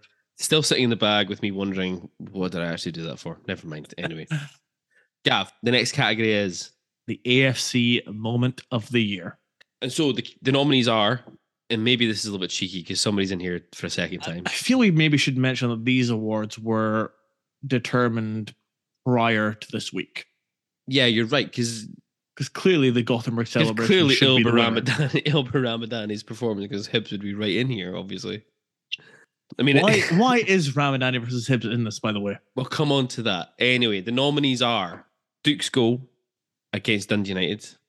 Yes, Gavin, what's wrong? No, carry on. Ylber Ramadani's goal against Can't believe a deflected goal is in this category. Yeah, but it was the moment, right? Everybody had been willing Ilbert to get a goal, and for it to happen at the Red Shed end was brilliant, and it was a brilliant moment. So stop By, being. ev- by everyone, you mean you. I was, I wasn't even in the Red Shed that night. I was in the other end of the stadium. Yep, you were in corporate eating your prawn sandwiches. Indeed, I was. Uh, Aberdeen two, Sevco five oh eight eight limited or one legged Duk versus Hearts. So Gav, Well, I'm delighted to announce the winner with 60.1% of the vote. It's Aberdeen 2, Sevco nil. it's hard to argue with it, isn't it? It was, uh, we've commented, it was a pretty special day to be inside Pittodrie. But it's not my moment of the year. Oh, come on, Gav. You're gonna pick something that's not on the list, aren't you? No, no, something. It's Oh, on the list. It's on the list for sure. It's Duk's performance against Hearts. it was great. It was brilliant. It was incredible. He is genuinely JR's proverbial one-legged man in an ass-kicking contest, and he kicked ass. He even set up a chance that Besuijen couldn't miss. uh, back when Vinny was like flavor of the month with Jim Goodwin. Remember those days? The, Anyway. the, the sticky toffee flavored. Yeah, quite possibly. Who knows? Who knows? Um, Vinny's, I, ho- I really do hope Vinny's been enjoying his like three-month vacation in this half hav- of the season. He seems to be having a good time every time I see his Instagram story. Oh, bless. I. I, I, I hope we, I hope we see him again next year. yeah, absolutely. I don't completely think we will, but I, I hope we do. I have a funny feeling Robson will get a tune out of him. I've got a feeling Vinny's decided he wants to go back to Holland. Maybe. Let's wait and see what happens. Anyway, right. Um, my one will be, and it'll come as no surprise to anyone, Ylber Ramadani as Hibs up top of right. I thought it was brilliant. Loved it. Eagle celebration. It brilliant feels it feels a little too close to the Black Panther thing. right, Gav. We're here. The main events, the two main events here now. Next yeah, up, this is what this is this is what you're here for. So first things first, it is the Women's Player of the Year. Indeed. So here we go. The nominees are Bayley Hutchison, Millie Urquhart, Lauren Campbell, Eilidh Shore, and Jessica Broderick. And Gav, 48% of the vote. The winner, this will come as no surprise given that she mopped up the awards at the Player of the Year dinner. It's Eilidh Shore. Indeed, it's Eilidh Shore. I think there are reasons you could possibly award this to any one of the nominees who were in play this year. Um, Bayley Hutchison's continued on from from last season. A very, very, very impressive performer. Lauren Campbell has had a really good season on an individual level, leading the club um, through what's been quite a difficult season. Don't get me wrong, um, but she's I think Sean Sean in that role. Eilidh Shore has been brilliant as you say, she mopped up all the awards at the uh, at the, the the Player of the Year dinner, and then the same goes for Jess Broderick as well. She's had an excellent season. Millie Urquhart, a breakthrough season for Millie as well, uh, coming through. But it's hard to look past Eilidh Shore, isn't it? In this award at this moment in time, uh, a real a real class act. Um, a, a, little um, I guess a personal anecdote. We've we've all like we've all played against like players from like the Highland League or guys who have like been at professional clubs and they've dropped down and you know for whatever reason I've not made it as such. Um, I recall I I used to play in a, a Wednesday fives game, and every now and again we would be short of a player and um one or two of the lads would just say they could get their sister to come along and play, and this red-haired girl appears and uh, and this this isn't like a this isn't like a good part of my personality. I'm not trying to make it anyways, but I'm just like, okay, it's a girl. I can't really like go in on her like as I would if it's you know my brother, for example. I swear, and it's Eilidh Shore, and I swear to God, Eilidh Shore has got the best touch of a footballer I've ever come across. She is an incredibly good player. As long as Aberdeen can have her, that's a massive advantage. I think she could go on to do some incredible things if the opportunities were to arise. Um, and she's entirely deserving. You could see just every day you watch the Aberdeen women's team, she is so integral to everything good. And um, she's yeah, she's she's she's a really good player. And she's a really cool person as well. Yep, absolutely. I'm going to go with the sentimental one. I'm going to give it to Lauren Campbell for this year. Um, retires at the end of the season. Stalwart of the club since she signed um, at the age of 12. Has done a really good job. I think. I think it was difficult to come into that role to replace Kelly Forrest. Kelly had obviously been an integral part of the team on the women's side for for many many years and had been captain of the side for a number of years. Difficult for her to come at that role, but I think she's kind of flourished in it.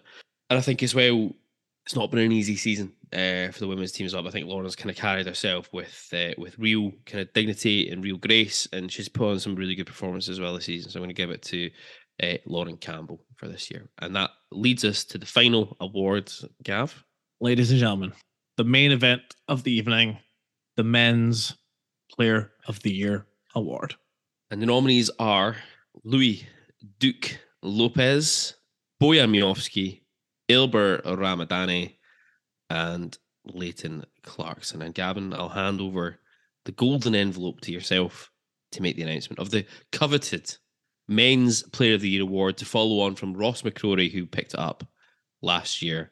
And I have inspected this envelope to make sure that we don't end up in an Oscars La La Land situation. It's The winner- Markanday. With 71.3% of the vote is Shayden. No. Um, with 71.3% of the vote, the winner, you know it. We all know it. It's Luis Lopez. It is the Cape Verdean sensation that we know as Duk. Any doubt in your mind on this one, Gav? As far as I'm concerned, it's a travesty that he's not up for PFA Player of the Year. Yeah, I'm kind of. I'm actually very surprised not if they've allowed themselves to get Van Veen in there. And don't get me wrong, Van Veen's had a very, very good season. Van Veen has. Oh, oh check, check, Gary. check Laying the- that. laying- he's, laying- he's, laying he's the laying the groundwork. groundwork Laying the for, groundwork. for when he signs up in June. Great guy as well, by the way. Ah, Seems like a top. Well, I noticed as well. He looks like his uh, him and his partner are expecting a baby. So you know, all the best, Kevin.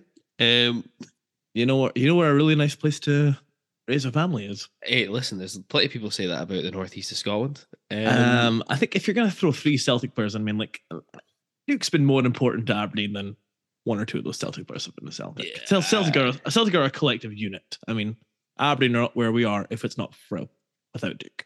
Yeah, I agree completely. I, I think each one of the, the, the nominees have got their own justifiable reasons for being there. I think Bojan Miovski's had a great season. I think people need to also look at Bojan Miovski's numbers. Bojan's not been the most prolific of strikers in his entire career. Um, he has, I think, I'm pretty certain he's scored more goals at Aberdeen in this first season than he's done in a season in his career up until this date. I think he's adapted to a new league really, really well. I think he's a class act. I think there's more to be come from Bojan if we can just make sure we keep the service flowing to him. Everybody knows my thoughts about Ylber Ramadani. I fucking love the man, and he absolutely deserves to be in the list. And then Leighton Clarkson's been, in the main, a very, very good piece of business from a loan perspective. Because I think we all had the fear when he came in around because we were burned so badly over the last few seasons with Premier League under 23s coming up and let's just say failing to kind of really, you know, live up to the hype, shall we say. But Clarkson's done that in the main. Don't think he had a great game of the weekend, but he's done that in the main. He's he's had some fantastic goals. He has assisted. I don't know how many times we've said it. Bojan Miovski doesn't score as many goals as he scores this season without Leighton Clarkson finding him. Um, Liverpool are getting a better player than what they sent to us. yeah, when it comes to that list, I think Leighton Clarkson has the the greatest potential to go on and have a really good career. Um, Miovski, I think, will go on and do good things. I hope he stays at Aberdeen for another year, certainly, and we can continue to provide that service for him. Ramadani in this list, eh. But you know, the winner is Duk. It's it's immaterial who else is on the list because the winner is Duk. Absolutely. There we go. We'll get the awards commissioned. We'll um, hassle the fuck out of people at Cormack Park to allow us to fanboy and go and present them. Um, and hopefully we'll get that done. And then uh, Duk can tell us about how he listens to our podcast. Of course, um, Bayley Hutchison won Women's Player of the Year last season. Bayley Hutchison picked up Women's Player of the Year last year. Yes, that's correct. So Eilidh Shore, we have a, a different winner on that category. Calvin Ramsay picked up Young Player of the Year last year. Um, and I can't remember what we picked for goal of the season last season. Uh, Vinny against Hibs. Vinny Besuijen against Hibs. That's right. Yeah, so we'll have a new winner in that category as well. Excellent, Gav. Right, time to move on. Let's preview the third place decider. Right, here we go. Three games left to go. The gap remains five points between the Dons and the Jam Tarts as we battle out for third place. I think it's fair to say, Gav, that when we looked at the post split fixtures when they came out, we all looked at the games against Hibs, Hearts, and St Mirren as being the most pivotal. Probably remains to be the case. Um, obviously, both Aberdeen and Hearts lost their first post split game. They've drawn their second game. So we come in to this one where we were when we came in at the split. Always a difficult venue for the Dons to pick up three points at. Indeed, we haven't won in Gorgie since May 2017. That was a 2 1 win with Adam Rooney and Anthony O'Connor scoring the goals in that one. And we haven't, uh, sorry, indeed, we've only had four wins in our last 20 visits to Tynecastle on I mean, league it, duty. it- I mean, it does feel worth mentioning that Hearts did spend a year of that in the championship.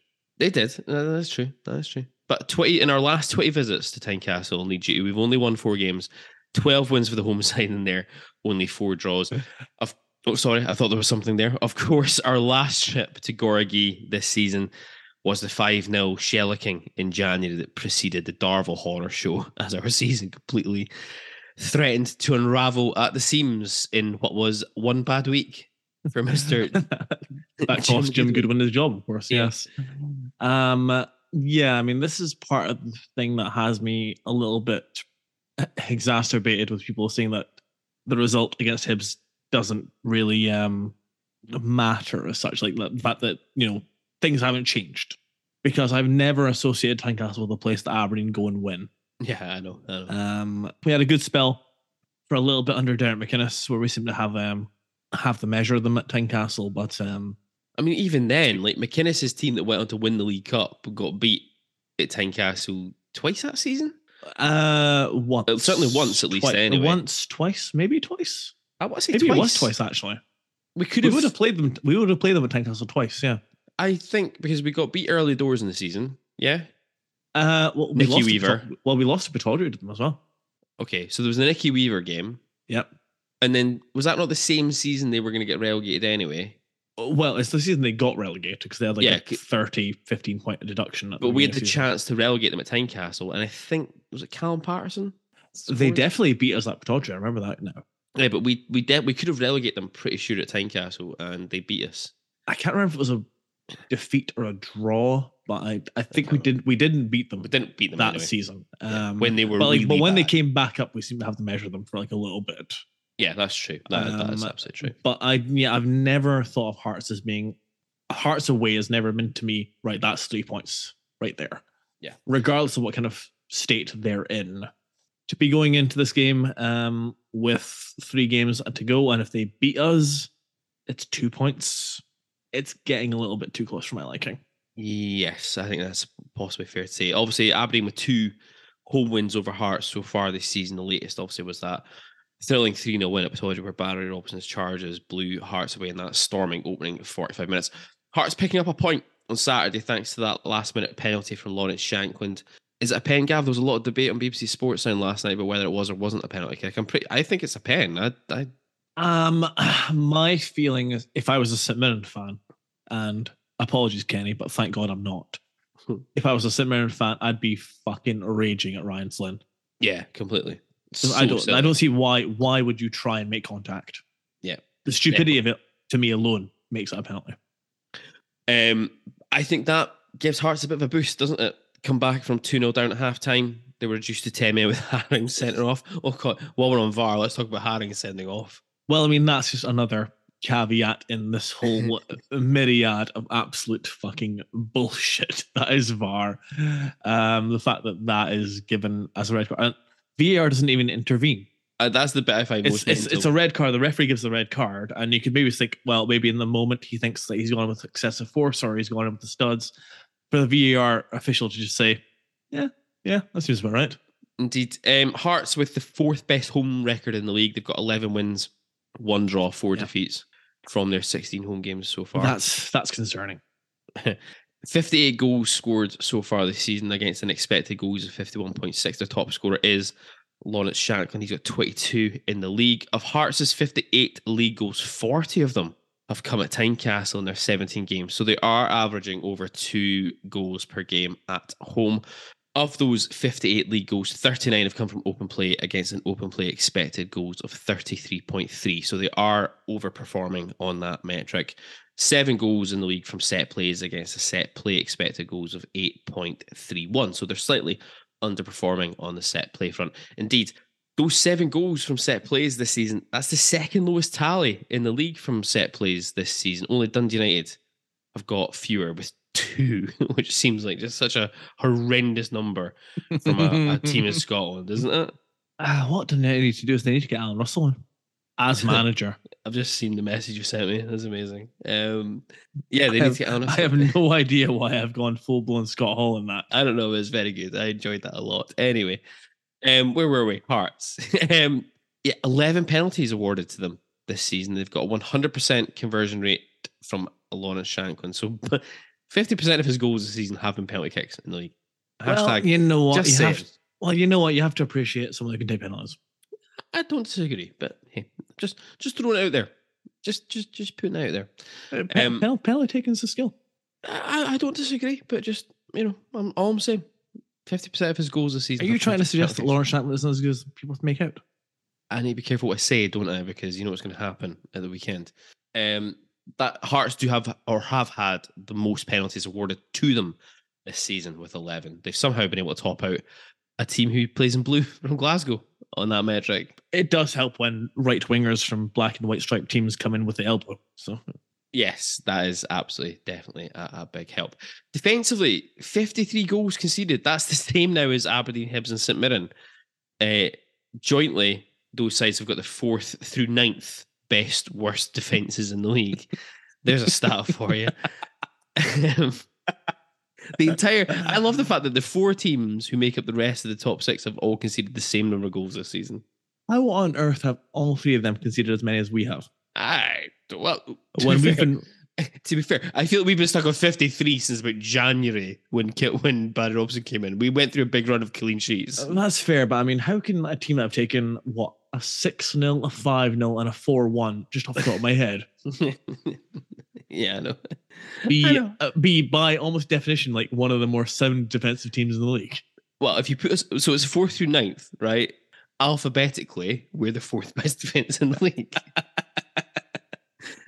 so there we go. So Uh, what you're saying is Jim Goodman was right. The defense would be easy to fix it, Well, as it turned out, it was just not with Jim. just not with Jim. anyway, for Hearts, those 53 goals that they conceded, it's come against an expected goals against of 56. So they're actually doing all right on that front in a weird way. They should have conceded more, is what that means. Um, of those 53 conceded, 34 of them have come from open play. That's the sixth worst record, worst record in the division. That's against an open play expected goals against of 35.65. So it looks as though Zander Clark, Craig Gordon have been kind of roughly on par, saving what they probably should save there or thereabouts. At set plays, 12 set play goals conceded. That's the fifth best in the league or the seventh worst, depending on how you look at it. Uh, that's against a set play expected goals against of 13.8. So again, they're kind of roughly on par, 12 against an expected 14. So since coming in, Naismith appears to have kind of kept in the same 4-2-3-1 shape that Neilson was using.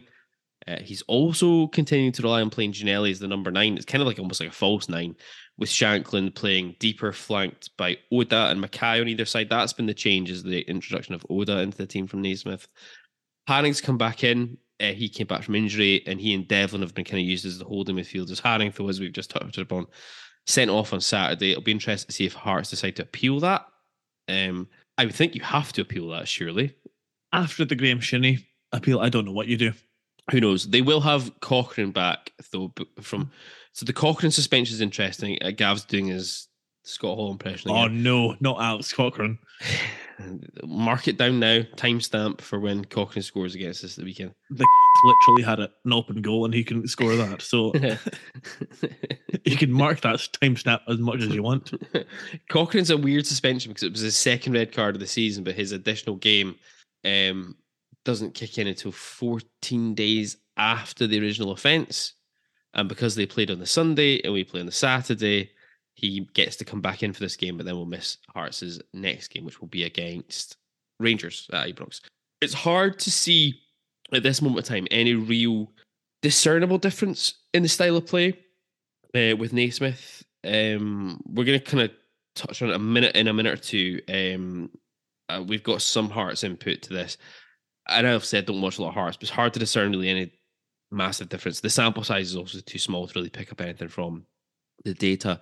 It's perhaps more likely looking at what's going on. They're probably playing the ball a little bit more directly up the park, looking for runs in the channels, looking to pick up second balls.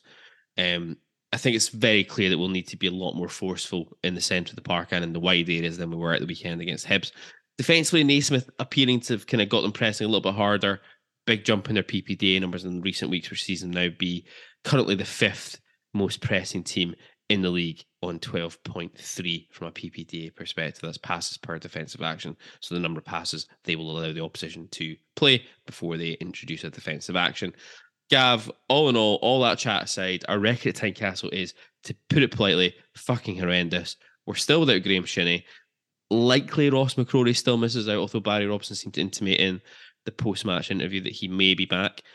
Possible injury to Duk. Um, Hayden Coulson not in form. It's shaping up to be a tough afternoon in the capital at lunchtime because we've had to be moved because of Beyonce. Your thoughts ahead of Saturday in Gorgie? I mean, first of all, I entirely understand why we've been moved for Beyonce because she, at the end of the day, is our queen. Um, I think if you were had Harry Redknapp on transfer deadline day, you would say that we are down to the absolute bare bones of our squad. uh, how well, maybe not so much our squad, but maybe not so much our squad, but our players that can be trusted uh, or that are the- trusted by the manager. by the manager. Um, listen, let's um, let's first of all go into the Hearts perspective because we were meant to be joined this evening by the gents from the This Is My Story Hearts podcast, but We were. scheduling conflict means that Yes. that has not been able to materialize. But he did kindly offer up his thoughts through Twitter DMs. Yeah, he slid into our DMs. let's give you the Hearts perspective on this next upcoming fixture uh, at Tynecastle. And this is all Direct quote, quoted verbatim. Um, I'll skip out some parts, but the message begins If you want my thoughts, doesn't matter the result on Saturday, Aberdeen are third, and Hearts have made the biggest of this season, one of the most embarrassing collapses in our history. Ha ha ha. All because the media won't shine the light on one of the quote unquote good guys in the Scottish game. Robbie killed us and should have been sacked after the 3 0 at your place. I On that, dis- I don't disagree with that sentiment. I don't the disagree with that either. I heard interestingly the other week about this. Apparently, um, I don't know how true this is, but we're gonna go with it anyway.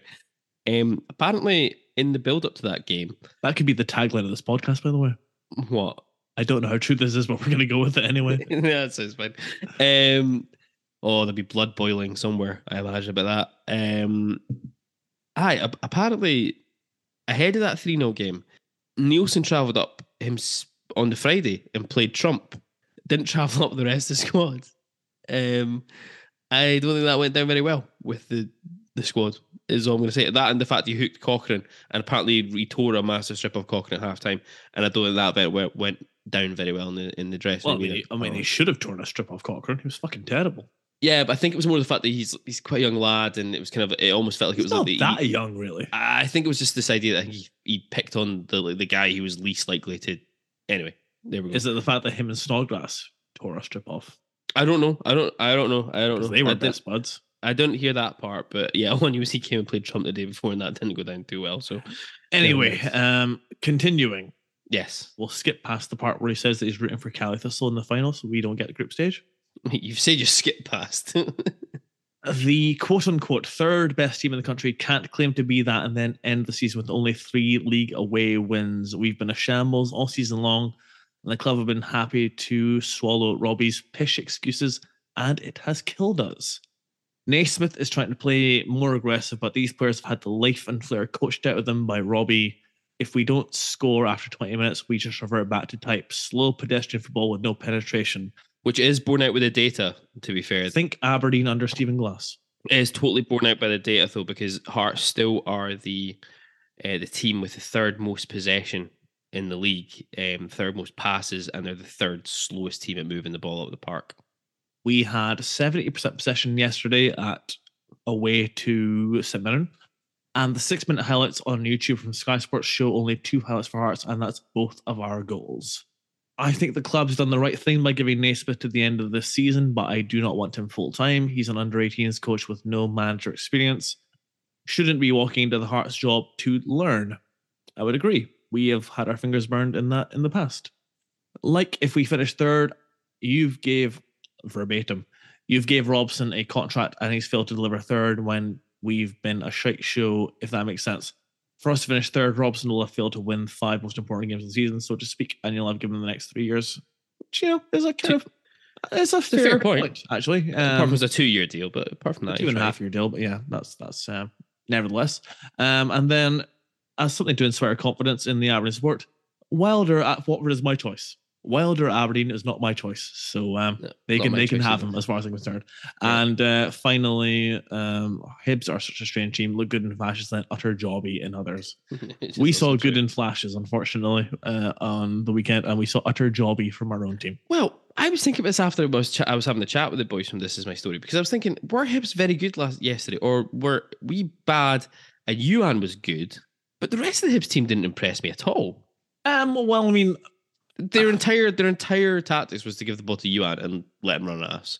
I think this is maybe one of those occasions when I think maybe you're right. I think maybe us look us being as bad maybe than look better. 'Cause for a minute, I thought Paul Hanlon looked like a competent centre half.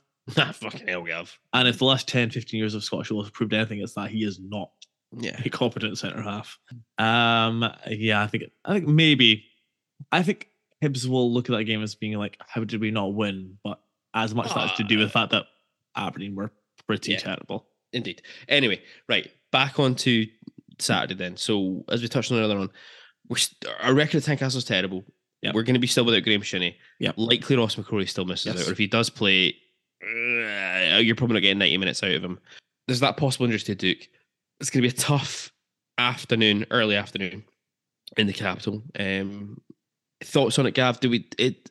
I think a change of shape is unlikely to happen No, because we no, know that Barry likes the back three, and I think No. it would be weird to change the back three because they still somewhere somehow we still kept a clean sheet on Saturday, right? Um, Listen, change of personnel. the hounds of defense have been incredible and they continue to be so. You're not changing that no matter what, I don't think. Um, what I expect, I think McCroy is going to make this game, but if I was if I was Robson, this is I'm not saying this is what I think Robson will do, but if I was Barry Robson, I'm getting Ross McCrorie in that center midfield area, and I'm making us the most competitive midfield trio that I can. And I'm gambling. I'm going bold. I'm putting Jayden Richardson in that team. I don't think it's the worst idea in the world. I heard what you said earlier about Matty Kennedy, but fuck it. Matty Kennedy's gone in the summer. All right, Kevin Nash. Fuck it. Fuck it. Sitting here with the going. I'm sitting. I'm sitting here. with sitting here with the fucking- Pinot, thinking to fucking- myself, you know, fucking Pinot Noir, and like, fuck, thinking like Jayden Richardson, right back. you know, Fuck it. got my summers in my fanny pack. right. Anyway, um, Matty Kennedy's gone in the summer. Let's think that's let's let's see if there is anything we have with Jayden Richardson. Mm, we sunk a lot of money into this kid Yeah. and we've got what the recruitment told us we were going to get let's see if there's anything with them. and in the process of doing that we give ourselves an outlet on the right side we'll have the outlet on the left side with jonny hayes and let's make the midfield as com- competitive and combative as we can make it and that's with leighton clarkson doing what he's done in the quarterback role and you get ylber ramadani and ross McCrorie just competing like fuck. And then up front, if Duk's not available, and again, I would be bold. Alfie Bavidge Alfie Bavidge to start up top with with Miovski. Miovski. It's a big ask. Um, Harness spirit yeah, of 83. possibly. I mean, I, I it's weird. I actually feel like I could possibly see. Um, I could see a place for Marley Watkins in this one. Watkins holds the ball quite well. What I've just said is what I think I would do. Yeah, yeah, I yeah. think that I I suspect that Robson will go with if McCroy's available, he'll go McCroy right back, yeah. right wing back. Duncan will probably retain his position. Uh huh. and it'll probably be Watkins up front in, in his place of Duk if Duk's just you know categorically not available to start. Yeah, yeah. There's also is there an argument potentially as well that I hate talking like this, but this is the weird thing that you've got something to defend, isn't it? It's in a way it's easier to chase. Yeah. Right. We've got five points to defend. Uh, Yeah, got three it- games to go. In Is a there- weird way, I'd rather be Hearts right now because they know what they need to do. Need to. Yeah, exactly. It's all in their hands. Exactly. But is there an argument as well here that if you get to a kind of 50 50 position with Duk during the course of this week, I would try and save him and have him fit for St Mirren at home. Because I think all being well, I think I I think there's a chance you can go and you can put performance in at Tynecastle and you can still walk away with it with a 1 0 defeat. Right. Um, Whereas I, if you still then beat St Mirren on the Wednesday night when Hearts travel to Ibrox, you can get yourself back to a five point gap again, no matter what happens at Tynecastle. I'm not saying you. I'm. This is not me saying you write off Tynecastle, but if you have a choice, which game's more important to us? Do you preserve Duk in the hope he's okay for Wednesday, or do you play him in a game that he might not see much of the ball anyway, and then you run the risk of him being out for the rest of the season completely? I would if Duk, if the medical department come in to me and say that Duk can play, I play my Hearts Okay, for the sole reason that I want this done as early as possible. which is fair. if we if he puts in a performance against Hearts and scores the winning goal, then that's it. And then the remaining two games, you take him out the firing line, and you put in you know Watkins or Bavidge or whatever you want to do.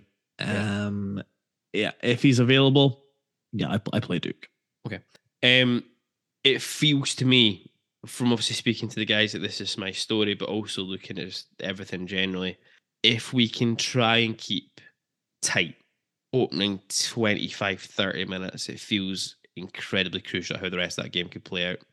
The last thing you want at Tynecastle is to concede a goal within the opening 10 minutes, or something happen within the opening 10 minutes that gives the home support that that belief, the impetus, and it can. It, it's a difficult place to play, obviously. We've um, we've all been at Tynecastle. It's um in a lot of ways, it's a it's a it's a great stadium to watch football in. But it'll be a horrible place to play if you're the away team and the, the home fans are on your back um, and are behind the home team. I want us to go and blow them away like we did at Pittodrie. It's hard to do that though in a away game. It's, isn't it's, it? it is hard to do, but you know what? Naismith will I have mean, them way riled up and ready to go. And that's why I think we need we need to spend the first 15, 20, 25 minutes taking care of our own business and not doing anything I mean, stupid. I mean, oh, Stevie didn't have them riled up for St Mirren at home, no, uh, he didn't play St Mirren at home with Stephen Naismith in charge. was he not? No, that was Neilson's last game. Was that Neilson's last game? Yeah. Well, he's done nothing to change them since then. So Stevie Naismith did not have them riled up to play St Mirren at home. Um, That's the flip um, side this, no, I. I, Like, I, I, I hear what you're saying. Um, uh, contain, yeah, contain them in that first 20 minutes. The data, as you've said, or that they will then become, you know, um, everything that we hated under Stephen Glass. Yeah. I They played And well against Celtic at home. I thought opening forty five minutes they were. and you know what we're we're we're off, the so- team to you know we're the team to do that.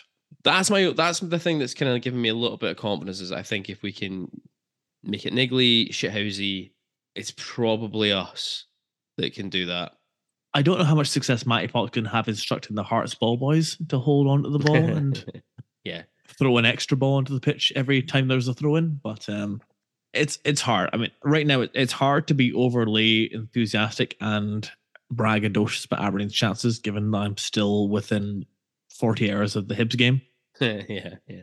But given what I've heard from um, this is my story, and just examining the Hearts form in this kind of second half of the season, and it's listen, Naismith's not had the um, the bounce at all.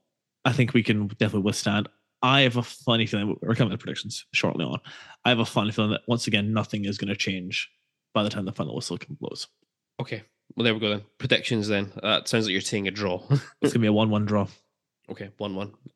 I think that we will get the opening goal and then they will score an equalizer, maybe from a penalty.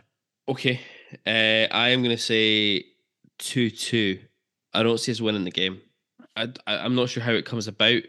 My my only slight concern is around. It's not so much about character of the team. I think there's character in this squad. It's dealing with that opening 15, 20 minutes in particular. I have a weird feeling it's going to be a really topsy turvy kind of afternoon. So I could see us somehow grabbing a goal, maybe 30 minutes in, Hearts equalising, then them getting 2 1 up, and then us sneaking something at the very, very end. Uh, 2 2. Kind of almost a bit like um, it's not the same, obviously, but that Calderwood game in the run to Europe in 2007, 2000, uh, in the 2006, 2007 season, where Ah, Hearts got a goal up, Yeah, and then with the, we with the, to. with the Trundler from Crewe. The Trundler and Barry Nicholson, and somebody will get and then sent off for putting a tiny whitey on. is, is someone going to reveal their? I love the fact that everyone goes on and Barry Nick on that.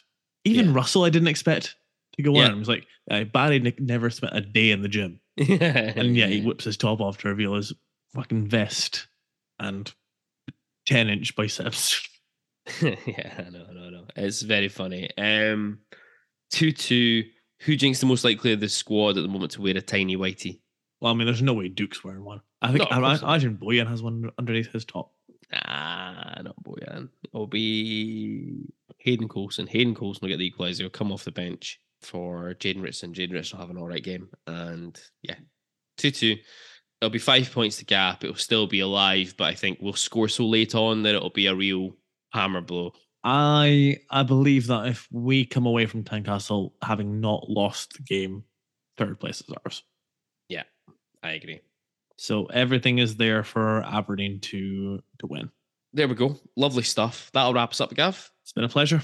Indeed, as always, as always. Um, again, thank you for joining us here on the ABZFP. Please remember to like, subscribe, or follow whatever you might do on your podcast player of choice. Join us next week for episodes 104 and 105, where we'll review the fixtures against Hearts. We'll preview the game against St Mirren, and because probably time will dictate we have to do so, we'll also preview the final fixture of the season as we travel to Parkhead on the last day of the season with the hope of clinching Europe. We'll look forward to seeing you then. Stand free.